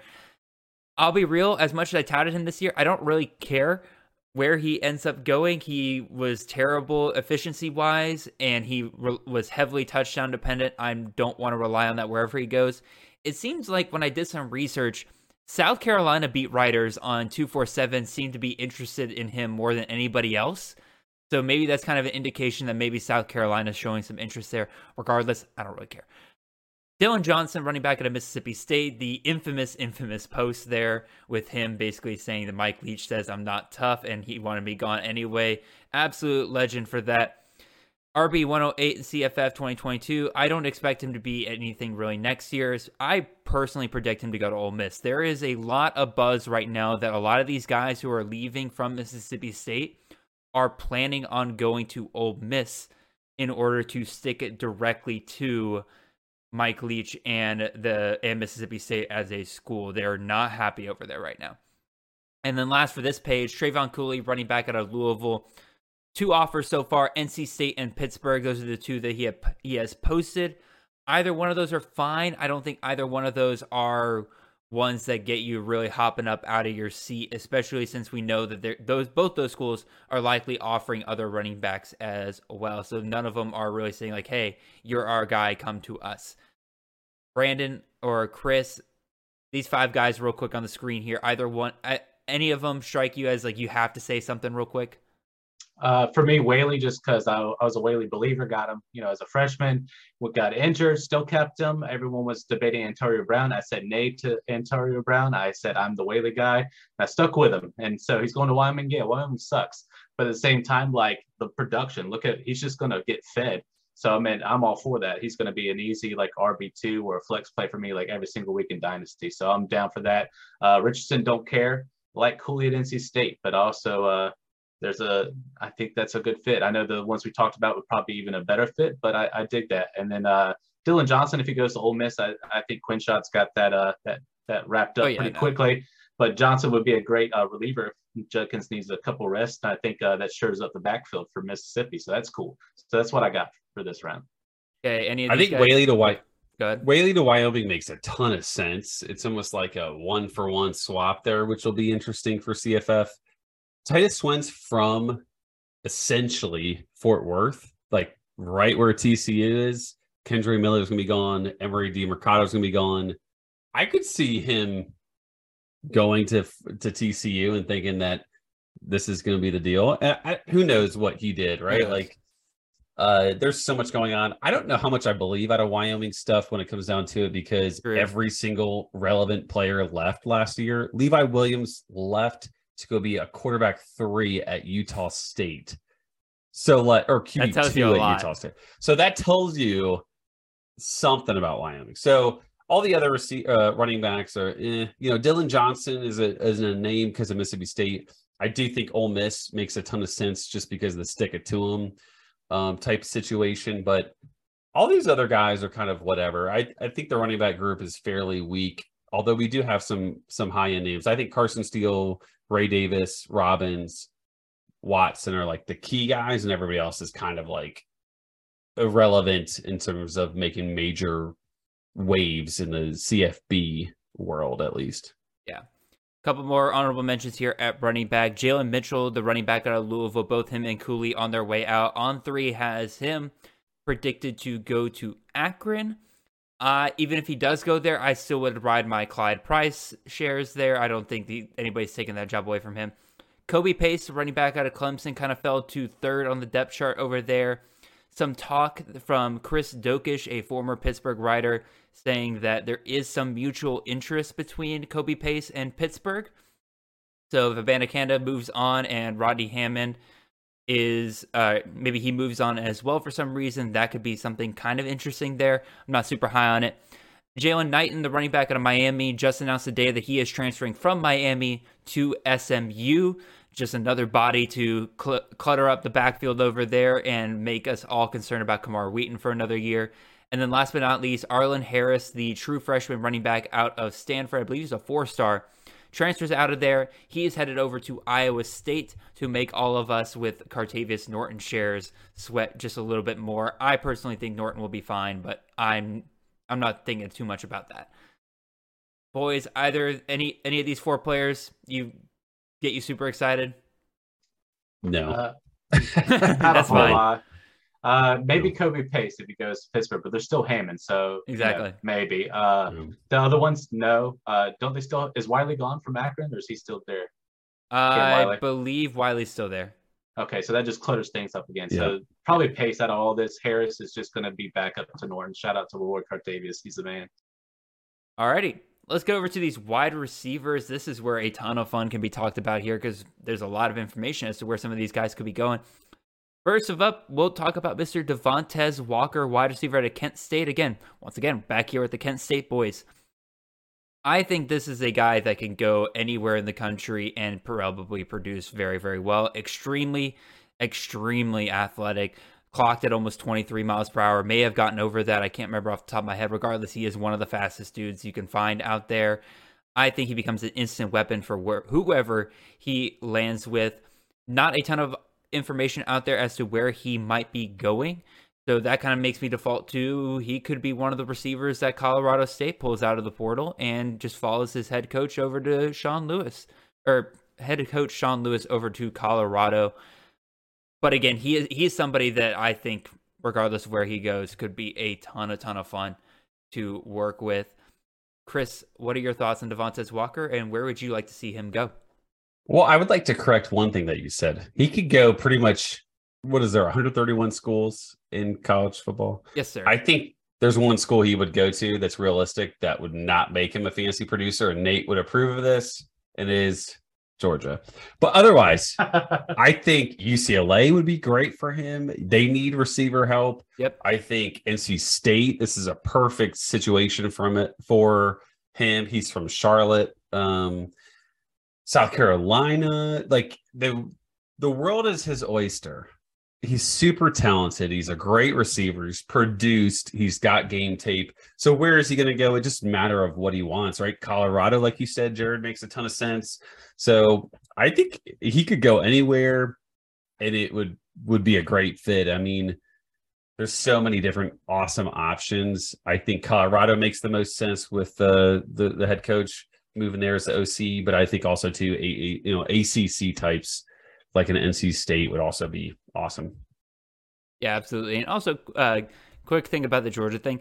It's funny that like everybody treats this as treats this as like this is a realistic thing. I have nobody of note that I know in that program has said anything about Devontez Walker coming to Georgia. I've heard more about Dante Cephas than I've heard about Devontez Walker. So I I do it mostly to troll y'all. I don't think there's any there's nothing there. You don't have to worry about that. Well, you do a good job of it, so I commend you. Brandon, what are your thoughts on Devontez Walker real quick?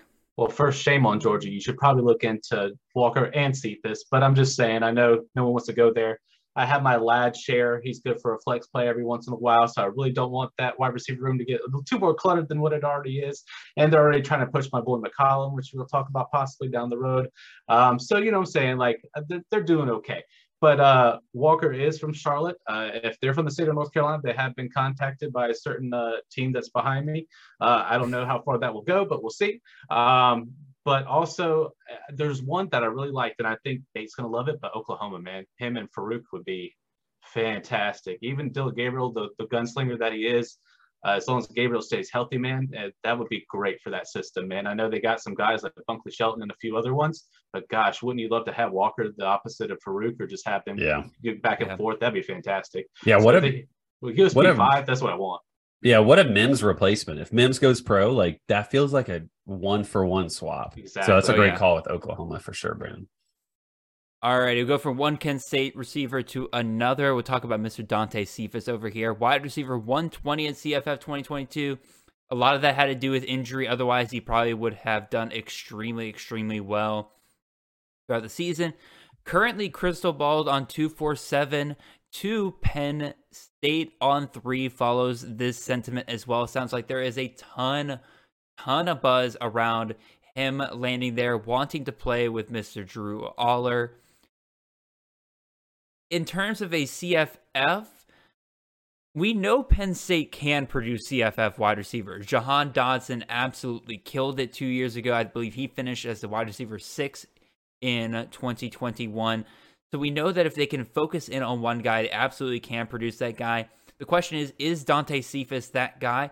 I would say yes, but it seems so clear cut that at least one of Parker Washington or Tinsley, Mitchell Tinsley last year were going to be guys that could be CFF relevant wide receivers, and neither one of them could really break away from the other.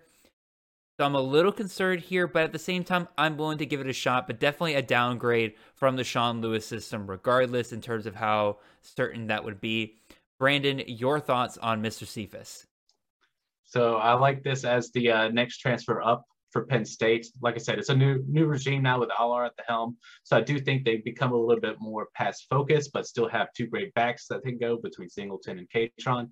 So I like this fit. Um, I think uh, with him and uh, KLS Lambert Smith there. I think that's a nice pairing between the two. I expect Lambert Smith to probably emerge at first as wide receiver one, unless we hear like we heard like Tinsley where he was rooming with the quarterback and all this other good stuff. If we start hearing like Cephas is like the guy for Allar, then I'm going to move him up pretty quickly. I just think it's a new a new chance, and I think we should look at Penn State differently going to next year with the change in guard because we finally get the old out and we finally get the the stud that we want, the guy that we drafted in Dynasty this year, and what we want to see. So I'm excited for Cephas. I think this is great for him, and this also puts him in some draft stock. And I think Cephas now coming back and being fully healthy, if he stays healthy, this is great for him and his NFL projection too. So good if you're in a C2C league too. Okay, your thoughts. Yeah, I think it's a great fit uh, with Parker Washington leaving. There's a there's an open void for targets. Um, and who knows? You know, I think Ethan from the Bet on C2C podcast would say, I think he's called it hero ball, which is kind of like more of a basketball term for me, but I think it, it's super fitting with Sean Clifford, where he does get a little a hero ball where he runs maybe yeah. where he shouldn't have type of thing. And with Allar at quarterback or whomever, that'll be a really interesting situation because I think there is potential to take advantage of a an offense that wants to create great receivers, but it just depends on who's actually under center. So I think that I would hope that he takes that because it's good for everybody, good for CFF, good for him and his draft stock, et cetera, et cetera. Yeah, absolutely. Next, we'll talk about a guy that really flew under the radar, I think, for a lot of people last year for CFF, but he did finish as wide receiver 15 how about Tre Harris, wide receiver out of Louisiana Tech? He has entered the portal and on three currently has his number one option to be going to Mississippi State. Gross because of how much they split up the they spread out the ball over there. Never really can get one guy consistently going the whole year. But secondary option, Ole Miss, uh, which has seen quite a few crystal balls come in for them recently. Mississippi State's always kind of been there. Ole Miss is more of a recent trend. Other options include Indiana and Penn State. I think if Dante Cephas goes to Penn State, Tre Harris probably falls out of mm-hmm. that. But Ole Miss or Indiana, I'm pretty interested in. We saw Cam Camper this past year for Indiana, at least when he was healthy, was a target monster for that offense. And I think Tre Harris could easily fill in that void and kind of separate himself from the rest of that wide receiver room. But Ole Miss needs upgraded receivers. They're losing guys like Mingo. They're losing uh, they're losing a lot of experience in that room, and I think Tre Harris could easily fit that void right there. I like either one of those. Neither one of them stick, strike me as like, oh, he's back to being a top 15 wide receiver in CFF kind of landing spots. But it'll be somebody that I'm definitely keeping an eye out throughout the rest of the offseason. Chris, your thoughts on Mr. Harris? I think Ole Miss makes the most sense. Um, they lose a ton of guys. That's a great offense to be a part of as a receiver, so it's tempting for him. Uh, I think Indiana. I I don't think he would. I think he's gotten enough of uh, love from bigger programs like an Ole Miss. I think he's got an offer from Oklahoma, which I think is a great fit for him as well. Agreed. Pending what like a Walker does, right? Like we talked about him a second ago. Um, but Indiana's produced a bunch of dudes, right? Like Fryfogle was awesome. Nick Westbrook wasn't he an Indiana guy years ago? Like, uh, yes. uh, there's been a bunch of random guys that have been super productive. Cam Camper is a great call out as well. So, uh, I think he'd be a good fit there. But I, I would hope that Ole Miss makes. I would hope that he goes to Ole Miss. I can see why he'd go to Mississippi State. That would be a bummer. That would be for CFF standpoint, but I think uh, I could see him doing that. Brandon, real quick, your thoughts on Mr. Harris. Yeah, share the same sentiments. Please don't go to Mississippi State. If you ever listen to this Tre Harris, just don't do it. Uh, I don't like Leach. I think he's outdated. I think they need to refresh there quite a bit. Um, I do love Ole Miss. I think that's good. They're in need of a you know, solid wide receiver core there. I love the Indiana pick. That's probably going to be my favorite if I had to choose between the four. Uh, if they just get a decent quarterback in there to kind of keep it going, or a decent general, uh, you know, like a game manager, I think this is ideal for Tre Harris and his skill set to be at Indiana. So that would be my pick. All right. Moving on to our next guy here, we got Mr. Dorian Singer, wide receiver out of Arizona. The kind of surprise out of that Arizona wide receiver room, we all saw Jacob Cowing coming, uh, McMillan, the true freshman there. He had a really good year, but Dorian Singer really came in strong as the clear number two option for them. Finishes the wide receiver 24 in CFF 2022. Very much ready, it seems like, to become the number one somewhere with Jacob Cowing returning for next year. But I look at his crystal balls from on three, and they've got Arizona State at 22.2%. They got Utah, they got Colorado, they got Arkansas, they got Penn State, they got Miami. And all I can think is watching Dorian Singer this year, this is the best he's got, really. Like, I feel like, and Nate called this out early on, this felt like the moment he entered the portal that Lincoln Riley was getting involved here. They were going to bring him over to U, uh, USC, especially with Jordan Addison heading off to the draft. But it looks like that these are our options. He's saying Pac 12, and I guess I like Arizona State with Kenny Dillingham over there. We saw what they did with, um, oh my God, why am I blanking on his name? Not Dont'e Thornton, the other wide receiver at Oregon, Troy Franklin. Um, we saw what they did with Troy Franklin this year. He had a really very nice year, so I can see him doing well over there, Arizona State. But I don't know. I feel like we're missing an opportunity here for him to go somewhere better. Brandon, your thoughts on Mr. Singer? Yeah, so I was listening to a couple podcasts and then you know watching our good friend Josh Pate, you know he he's saying that Singer is probably one of the most coveted wide receivers of this whole process. Like as soon as he hit the portal, everyone started hitting him up. So the C Arizona State, I like that, but it does depend. If DJU does come to Arizona State, I don't know how I feel about that because DJU does like to run a bit more. Of course, this could be like we said a uh, a resurgence for DJU, maybe in the Arizona State and having the guy that helped develop Bo Nix. Maybe we see more of a passing attack and stuff like that. So I'm a little hesitant in Arizona State, but I like it uh, for now. Uh, of course, if you go to Colorado, you go with Prime. I don't know. Uh, I don't think he's uh, got Coleman out of Jackson State to come over yet, right? He's still at Jackson State. It's just the um, it's just Hunter that's moving over, right? The cornerback that's coming yeah. over, I believe.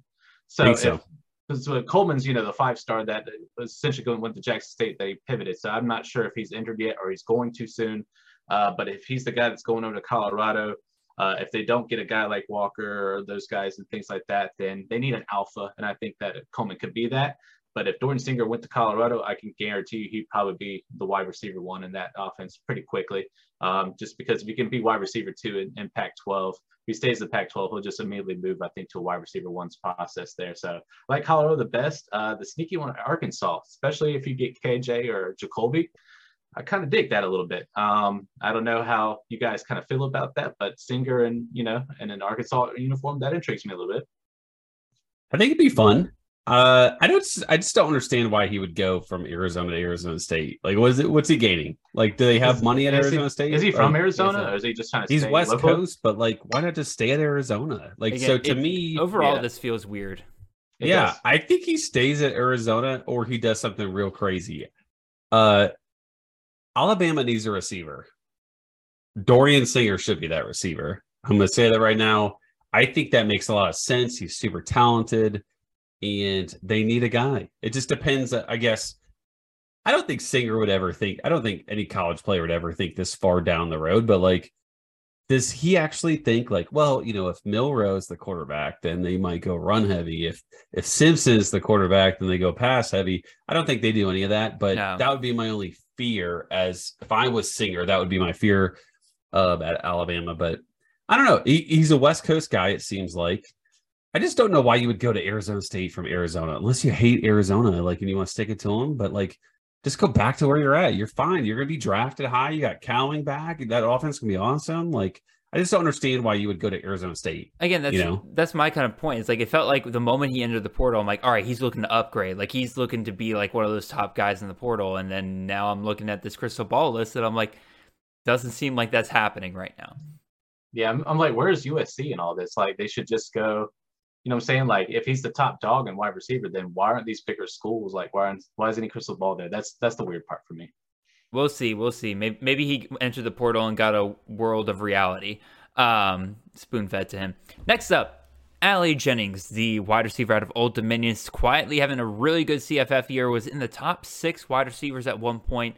Injuries affected him down the stretch, finished as the wide receiver 27 currently on three has the highest percentage for him, crystal ball wise, going to Duke, 22.2%. I adore that, in my opinion, because Riley Leonard, I think, really needs a top wide receiver. I mean, Calhoun is fine, but I think Ali Jennings would really take that offense to another level there.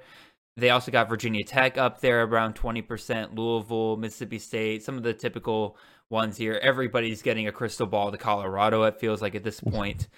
but Kay, your thoughts on Ali Jennings? I noticed you put down another school that doesn't have a crystal ball, but it could be interesting. What do you think?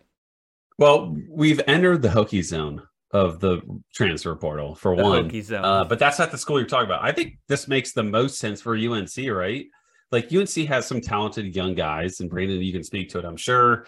But like, Ali Jennings is awesome. The dude's incredible. He's got Drake Maye. You're not wasting a year on young guys. You're not like taking that chance if you're Mack Brown. Mack Brown is like three years away from just being in a retirement home. So like you need to get get in and get out and let's do this, right? So Jennings makes the most sense for me there. Virginia Tech's to need a receiver. They're to be super active in the portal, I think. So I think that would make a ton of sense, but I don't think you would. That feels like a, a step lower than he should go. Um, but yeah. So what do you guys think? Brandon? Oh man, uh, the rivalry thing hurts, but I love it for Riley Leonard. And CFF wise, that's where I like the Duke fit. Man, uh, Calhoun is uh, leaving. They need a and they need a dominant wide receiver one. I didn't even realize step Calhoun in was there. leaving. He is. He's finally a senior. I think that is his fifth year. So he's finally finally leaving. Riley Leonard, a young quarterback now entering as I I believe what a sophomore now being a junior. I want to say this would be perfect for him in that pairing. And uh, the way they run that offense was very surprising, but a good surprise. Um, it made it a lot of fun, especially against the Duke versus Carolina, and then Duke versus some of the other guys in the ACC. It was a nice you know shootout type situation, and they're not terrible at defense either. There at Duke, so. Uh, you know, I like that. Uh, Virginia Tech is on the board. That's interesting. B Tech needs some help. Um, and then I see, of course, you got the guys. Uh, the Kansas one is very intriguing. I, I dig that a little bit. I will say that Ali Jennings has been contacted by other Carolina schools, and I know uh, he's there. But we'll talk about some of the other guys that uh, have a little bit. If you're from uh, South Carolina, North Carolina, Georgia, in that area, you've probably been contacted by a UNC that's looking. I'll go ahead and tell you that uh, they're trying desperately for Drake Maye to have something to where he can make a case for the NFL. Um, they're looking for his draft stock. He's also going to help pin pick the OC. So when it comes down to it, they're not looking at just these younger guys. There's some great ones like Paysour. I think he'll stick around and things like that. But they're always looking for help. And we'll talk about a few guys there. But Jennings, I would love to have at UNC. I just don't know. There's a lot of smoke around that fire, if that makes sense. But he's been contacted. So I like the Duke fit. If we're going to have to, you know, pick one right now, uh, with the the side one, I like the Kansas pick as a second option. I think that'd be really sweet. All right. Moving on to our next wide receiver here.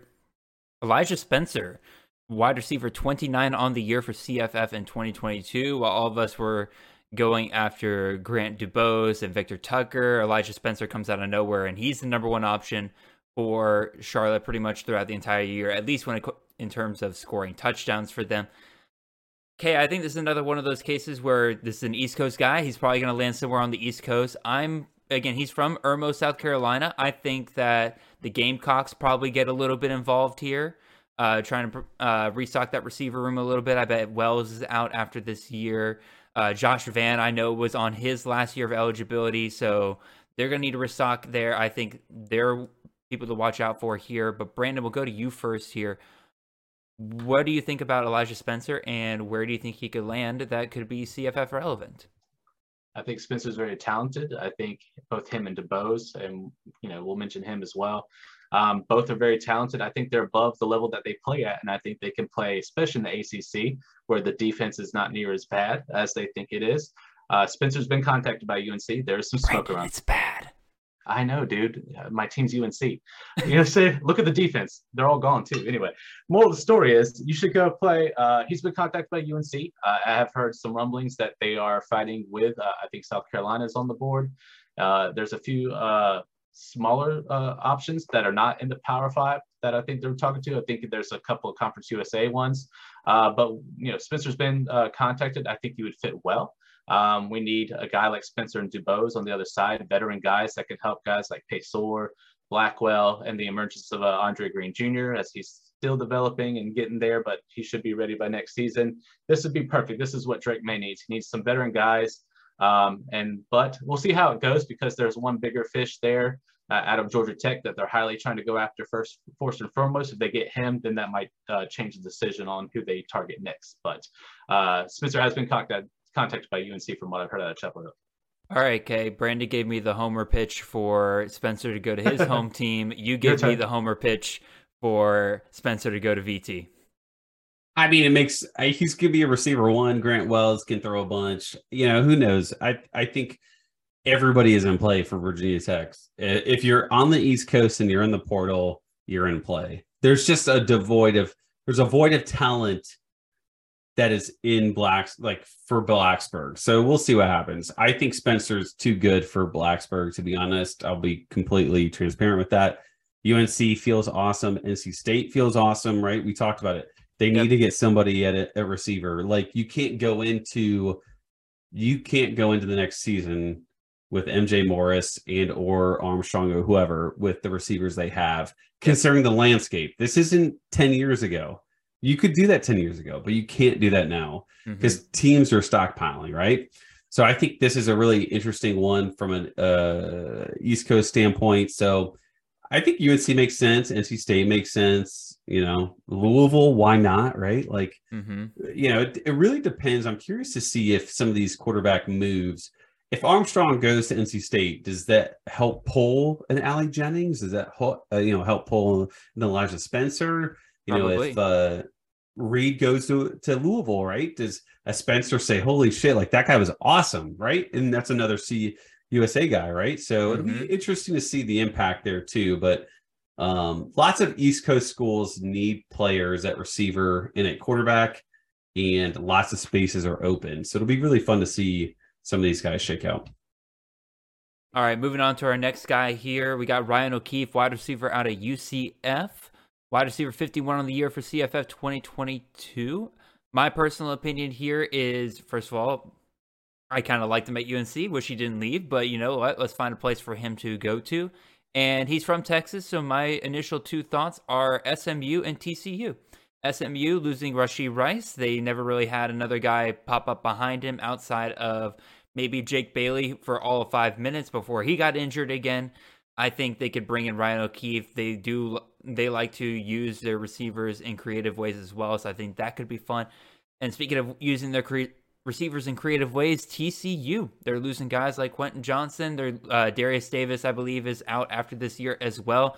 They're not afraid of doing jet sweeps. They're not afraid of getting the ball to their receivers in creative ways. Ryan O'Keefe is perfect for those kind of plays. I think he would make a fun addition there at TCU. Chris, your thoughts real quick on Mr. O'Keefe. I just looked on ESPN. You know, he's the identical same size as Josh Downs. 5'10, 175. I mean, like the guy is super athletic. He's agile. He's been super productive. He was great at UCF, which is not a pass heavy offense by any no. means. So you know he's earned it. Like this feels like the perfect one for one trade, right? Like get him in there. It's a, the perfect replacement for a Josh Downs at UNC. Otherwise, uh, I think he could be super successful at anywhere, right? Like, yeah. who needs receivers? Louisville would be great with a Reed, maybe, or whomever. Um, you know, Colorado is knocking at everybody's door. So I, I think UNC makes the most sense, but I think there's some other options out there, like a Duke, right? Like it almost needs like you need like one guy to like to go to a place for the all the dominoes to fall. Oh yeah. Um, and that could really impact the rest of the landscape for sure. Brandon, real quick, 30 seconds or less on Ryan O'Keefe. I'll be honest with you. I think O'Keefe's a little bit too big time for UNC, if I had to be honest with you. Uh, here's my thought Card and O'Keefe to TCU. Who says no? I like that. I think that would be a nice pairing both uh, Texas guys. They don't have to go too far, and I think TCU stays in at least a playoff hunt for next year. Uh, I like O'Keefe to TCU. All righty. Moving on to our eighth wide receiver here. We only got two more after this that we're going to go in depth on. Let's talk about Mr. Jimmy Horn, a wide receiver out of South Florida. Very heavily, heavily considered to be one of the wide receivers going in for Deion Sanders and Colorado. Pretty much everybody started tying those two together. A lot of people said that Horn was severely underutilized by Jeff Scott and that South Florida uh, that South Florida staff why not go somewhere where the hype is there? Could easily come in as the best wide receiver for Colorado. Again, we'll see who else they bring in here. Again, if he's one of the, like one or two wide receivers that go to Colorado, I'm interested in Horn next year. I am not interested in him once they start bringing in like three or four different guys and we get the whole USC situation of the past two years where I see a lot of guys go in. I say, no way all these guys are going to eat. I'm just going to avoid the situation altogether. So I like Horn going to Colorado right now. We'll see how it goes in the future. Brandon, your thoughts on Horn, real quick. Yep, same sentiment. Uh, if this is one of the guys Prime gets, uh, you know, Sanders knows how to uh, you know, elevate wide receivers and corners. This is ideal for him. Uh, the speed is fantastic in a Lewis system. So if it is just him and maybe a couple more, then they're not a bigger names like Jimmy Horn. I think this is fantastic for a supplemental if you're doing uh, dynasty, and of course in redraft that might hold some value in some later rounds until we see it elevated. So definitely like Horn at Colorado for right now, like you said. Okay, real quick on Jimmy Horn. I don't know if he's worth talking about too much to me. Okay. Like, there's so many great receivers out there. Uh, I think Colorado makes the most sense. It feels almost too written to spend too much time on it. He, he's a good receiver, but it feels too solidified to worry about, you know, conjecture about who he's going to go to. But I think Colorado is the surefire favorite. Alrighty. Moving on, Tyrese Chambers, wide receiver at FIU, entered the portal last year. Got convinced by the new staff to come out. Hey, give us a give us a chance. We promise we're gonna make you a star. They all they did was just cut his production in half with the same number of receptions. So he said, "Screw it, I'm out of here. We're not doing this again." He was drafted as a wide receiver 25 heading into the season. Clearly, did not work out at all over there. He, unlike a lot of the guys on this list, have named a top eight so far this year. He's got Colorado, Cincinnati, UConn, Arizona State, UCF, Toledo, Maryland, and West Virginia were named as his top ones. One thing I've started kind of keeping my eye out on for some of these transfers is which members of the media, like the sports media, are focusing on these guys the most. So he lists the top eight there, but I noticed that when he listed that top eight and posted on on Twitter, that it was Cincinnati reporters, Colorado reporters, West Virginia reporters, and UCF media members who were the ones to comment on that. So that tells me that they're the ones who think that they have the best shot at landing him. And of those four, I personally am kind of okay with seeing him go to any of them. Maybe not Cincinnati, but like Colorado, West Virginia, UCF. I think any of those work. UCF, again, not a pass heavy system, but they're known to kind of focus in on one guy for a little bit there. He has a crystal ball to like his crystal ball says Maryland technically is the most likely, but it's 8.3%. The crystal balls are all over the place on on three for him. I personally be happy with Colorado, West Virginia, or UCF. But Chris, what are your thoughts on this, and what would you be happy with? I think Maryland makes sense, but like this guy has no idea what he's doing. He was in the portal, like you said, he is out of the portal, is in it again. Like I don't know how much we can like trust or believe in like common sense with a guy like him, which is fine. Um, he's got a lot of different schools and I don't think there's any connection that like you can tie, you know, tie those dots together, right? Uh, UCF makes a lot of sense to me. West Virginia, Colorado, all those are great options. You know, he's he's a really good player that, as long as he doesn't go to like a Cincinnati, like you kind of were mentioning, I kind of worry about like a UConn maybe.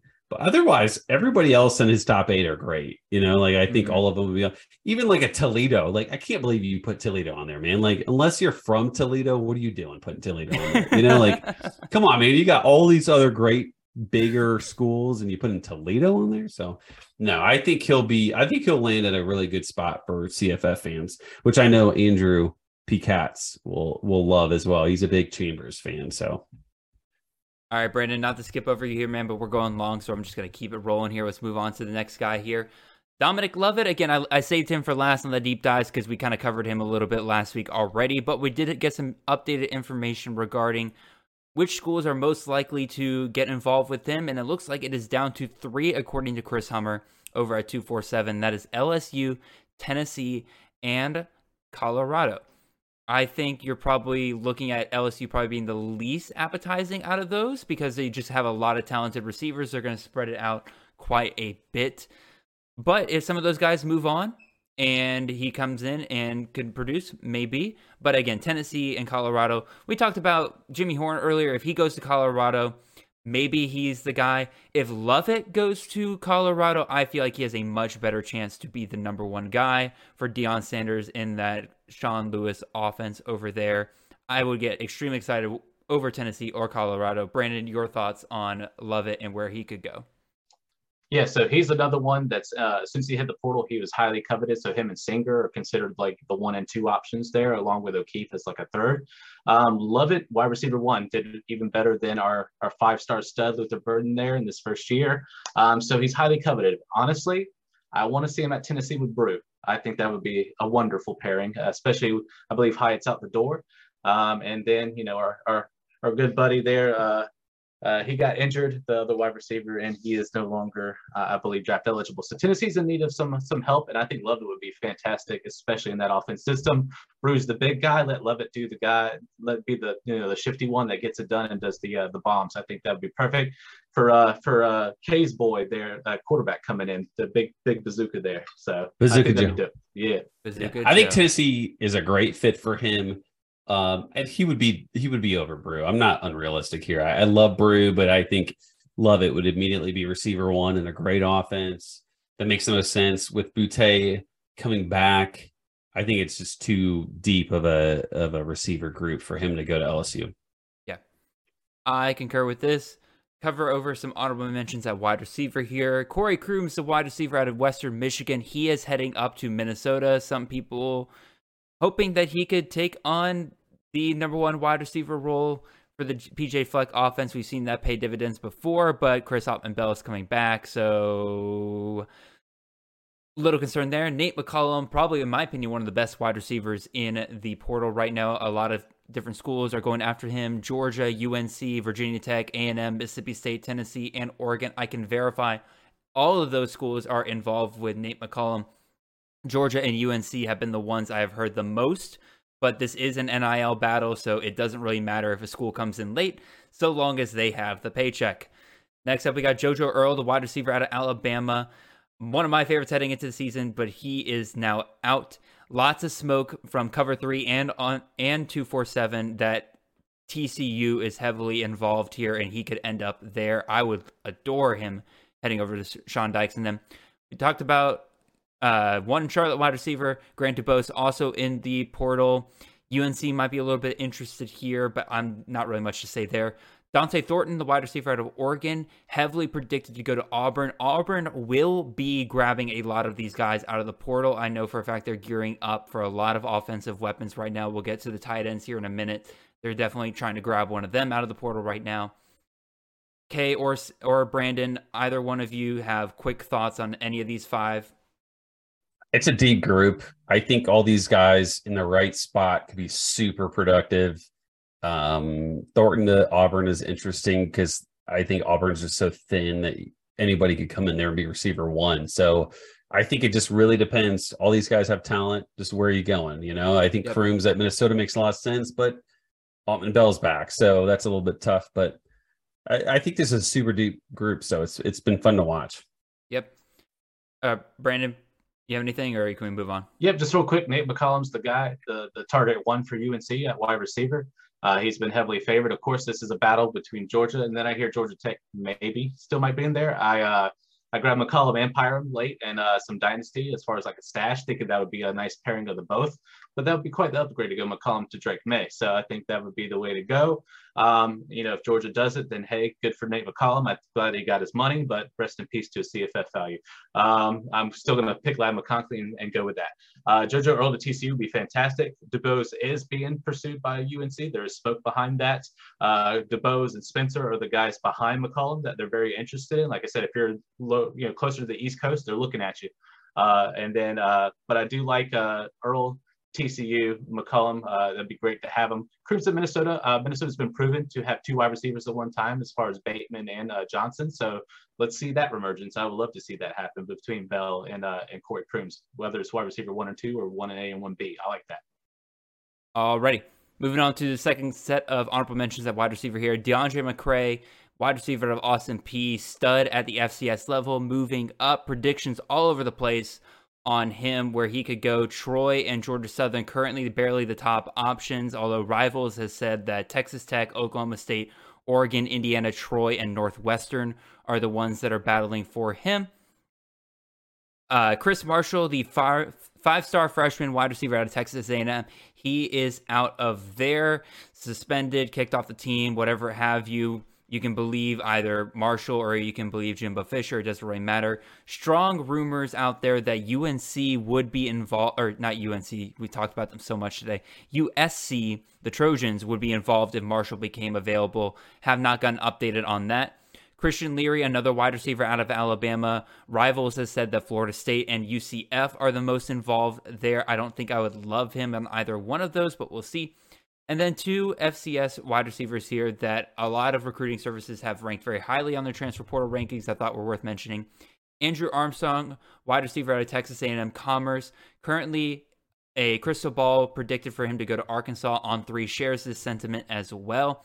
That is the dude that I think could very much pull off the Treylon Burks wide receiver one possible option there for them. So definitely somebody to keep an eye on there. And then last but not least, we have Dequece Dequece Carter, the wide receiver out of Fordham. Very pass heavy offense this year. He's one of three 1,000 yard wide receivers on his team. Lots of like in my opinion, but I don't. I'd have to see where he lands before we do a real deep dive on him. You boys have any quick thoughts on any of these five, or are we ready to hit tight ends and get out of here?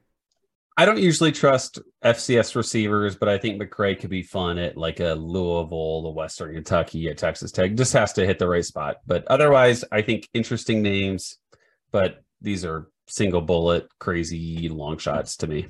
Gotcha. Brandon, real quick, any Yeah. of them? I was going to share McCray. It's probably one of my favorite FCS receivers. I think a great landing spot for him. Any G5, um, I would love in Western Kentucky. You know those type of spots. Chris Marshall just seems like a USC guy. I don't know why that sounds like it would fit perfectly, but it just sounds like it would fit. Just sounds like that one. Leary's been, from what I've heard, he's been talking to Javon Baker. That's the UCF connection that you're that you're seeing on there as well. Um, so Javon might be trying to get his buddy, you know, from Alabama over to UCF to be with JRP. Uh, and the other, uh, I've heard good things about, uh, I call him DQ, but DQ Carter. I think another one like McCray, I think he's very close to being a guy that could break out in, in a good G5 spot. So definitely like these options. All right. Let's hit up these tight ends and let's get out of here, boys. First up, we have Jaheim Bell, tight end out of South Carolina, tight end 13 on the year. We knew that there was a some um, some angst there. His mother was very vocal on Twitter about him being misutilized. Got a little bit better towards the end of the year when they used him more at running back than they did at tight end or wide receiver. But he's gone. He's currently crystal ball to Florida State. So, Kay, real quick, does that excite you at all? The idea of Jaheim Bell going over to Florida State, or are we kind of avoiding transfer tight ends altogether? Because this past year, the highest ranked transfer tight end was, I believe, tight end 35 on the year. I think the class is so weak that like I would be fine with Bell at anywhere as long as it kind of makes sense. Florida State kind of makes sense. Um, so I'm I'm down for it. I I think it's literally Brock Bowers and then like 10 steps down and then like the next, you know, Ja'Tavion Sanders from Texas and then it's like everybody else, right? So I think Bell could fall into a, a good spot. It just depends on offensive coordinator. But uh, FSU feels fun. Louisville feels fun.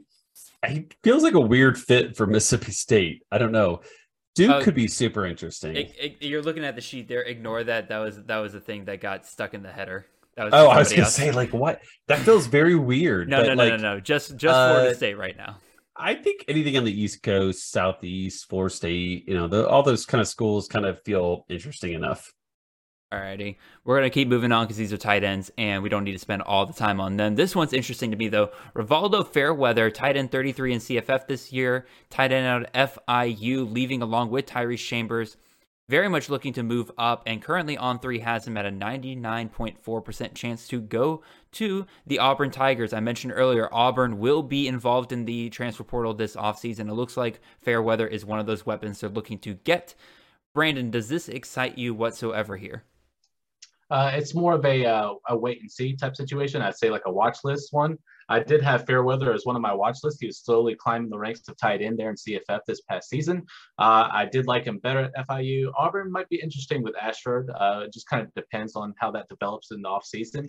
Uh, but for me, it would be a watch list situation. But he is uh, he's looking like he's an Auburn guy. So uh, I'm sure that excites you as a Georgia fan to have to go up against that. All righty, last tight end we'll touch on here. We got Mr. Erick All, tight end out of Michigan, left on some unsavory uh, terms, it seems like, with the Michigan staff, but he looks like he is going to follow his teammate, Cade McNamara, over to Iowa. And again, that's your dream come true pretty much for any tight end prospect is that they can go over to Iowa best friend, good friends with the quarterback, it seems like, which means he's probably going to get targeted a ton. Sam LaPorta, very heavily rumored that he will be moving on to the draft this year. So Erick All looks like is your tight end for Iowa next year, which to me makes him immediately at least a tier two tight end going into CFF next year. That's pretty much my thoughts on it. Do either one of you boys have quick thoughts on it, or did I cover it pretty good there? I think it's a great spot for him. I'm really curious about Luke Lachey because he looked really True. good. So it's really a battle of like, do they survive with two? Honestly, the tight end two at Iowa could probably be still a top 25. Ends, yeah. yeah. So I think I think it's a great spot. It makes all the sense in the world. And there's a lot of like revenge narrative factor amongst uh, all and Cade for sure. Absolutely. Alrighty, quick. I'm gonna just run through these honorable mentions. Okay, Brandon, don't worry about answering to either one of these guys. CJ Dupree, tight end of Maryland, uh, offered by Bama, Ole Miss, South Carolina. South Carolina currently the favorite. Replaced Jaheim Bell. Not super excited about that one. Kyle Morlock, we talked about him last week. The massive tight end out of Shorter University. Currently, his predictions are pretty much all over the place. Chris Hummer says though that Illinois and Western or West Virginia are the two schools that are in the lead for him. I think either one of those would be a very, very interesting fit for him for CFF. All right, boys, we've made it. It was a long one, but we covered it. We made it through rain, literal, literal rain and shine. We made it through this podcast. You guys have been absolutely awesome. Really appreciate your time that you guys have given us here tonight. Real quick, we talked about it at the top of the show, but uh, Kay, we'll go with you first, and then Brandon. Just feel free to plug anything you want here at the end before we get out of here. Yeah, just more content. Bet on C2C podcast. We'll probably do something, or I'll maybe do a couple of videos on our random slates, um, some content in terms of articles for the bowl games, and then of course burning the red shirt, which is at BTR underscore pod. I have to like really think about that one for a second, but uh yeah anything at, at to Canton lots of different things throughout the bowl season then we'll we'll hit off season and be able to sleep for a couple minutes yeah, absolutely. Brandon, real quick, man, anything you want to plug? Yeah, man, uh, just keep on looking at campuscam.com. Of course, the uh, Bet on C2C. I want to shout out Kay and, of course, Austin for stepping in for, uh, uh, you know, life changes and sometimes, and, uh, you know, there's sometimes we couldn't get the podcast on, but they were troopers and they carried on. So appreciate that. And also for Kay for the videos and just doing what you're doing, brother. You're doing a great job. Uh, it'll be returning for next year. So, you know, you can bet on Bet OC2C that we'll be back for season two. Uh, you know, there's DFS and money to be won. So we'll be back at it uh, starting in week zero and probably a week or so before then. Uh, but until then, I am transfer, you know, I'm switching over. It's now the Mindset the Future Freshman podcast. You'll probably see both of these gentlemen. I'm going to have Kay re- research some Cole Cabana for some Michigan and a few other of those players. Jared's going to pick three of his favorites in the season. So it'll be a good time. We'll be talking about freshmen. And of course, we bring back the big fish, small pond. And that's what I'm looking forward to. We'll get interviews from the upcoming freshmen as well. So we'll get to hear from the new class and, you know, uh, just their thoughts and things like that and what they think about their recruiting and their process and stuff like that. I always love to hear those stories. Um, we had some really great guests. I'm looking forward to kind of add into that. So just keep it on lock. You'll probably see in that at the end of December, early January. And then by February, we're going to get full swing and be back into it. So Future Freshman Podcast is back. Yeah, absolutely. Check out everything that those guys just mentioned, and I will go ahead and throw you guys out there what's going on with CTN over the next couple of weeks. We're probably going to get one more pod in next week, but then we will be taking a short break because I will not be in town, and so I would lo- I would love to keep the show going. But again, when you are off on vacation, there's nothing you really you can do much about that. So we'll be back in January. We'll be hitting the ground running.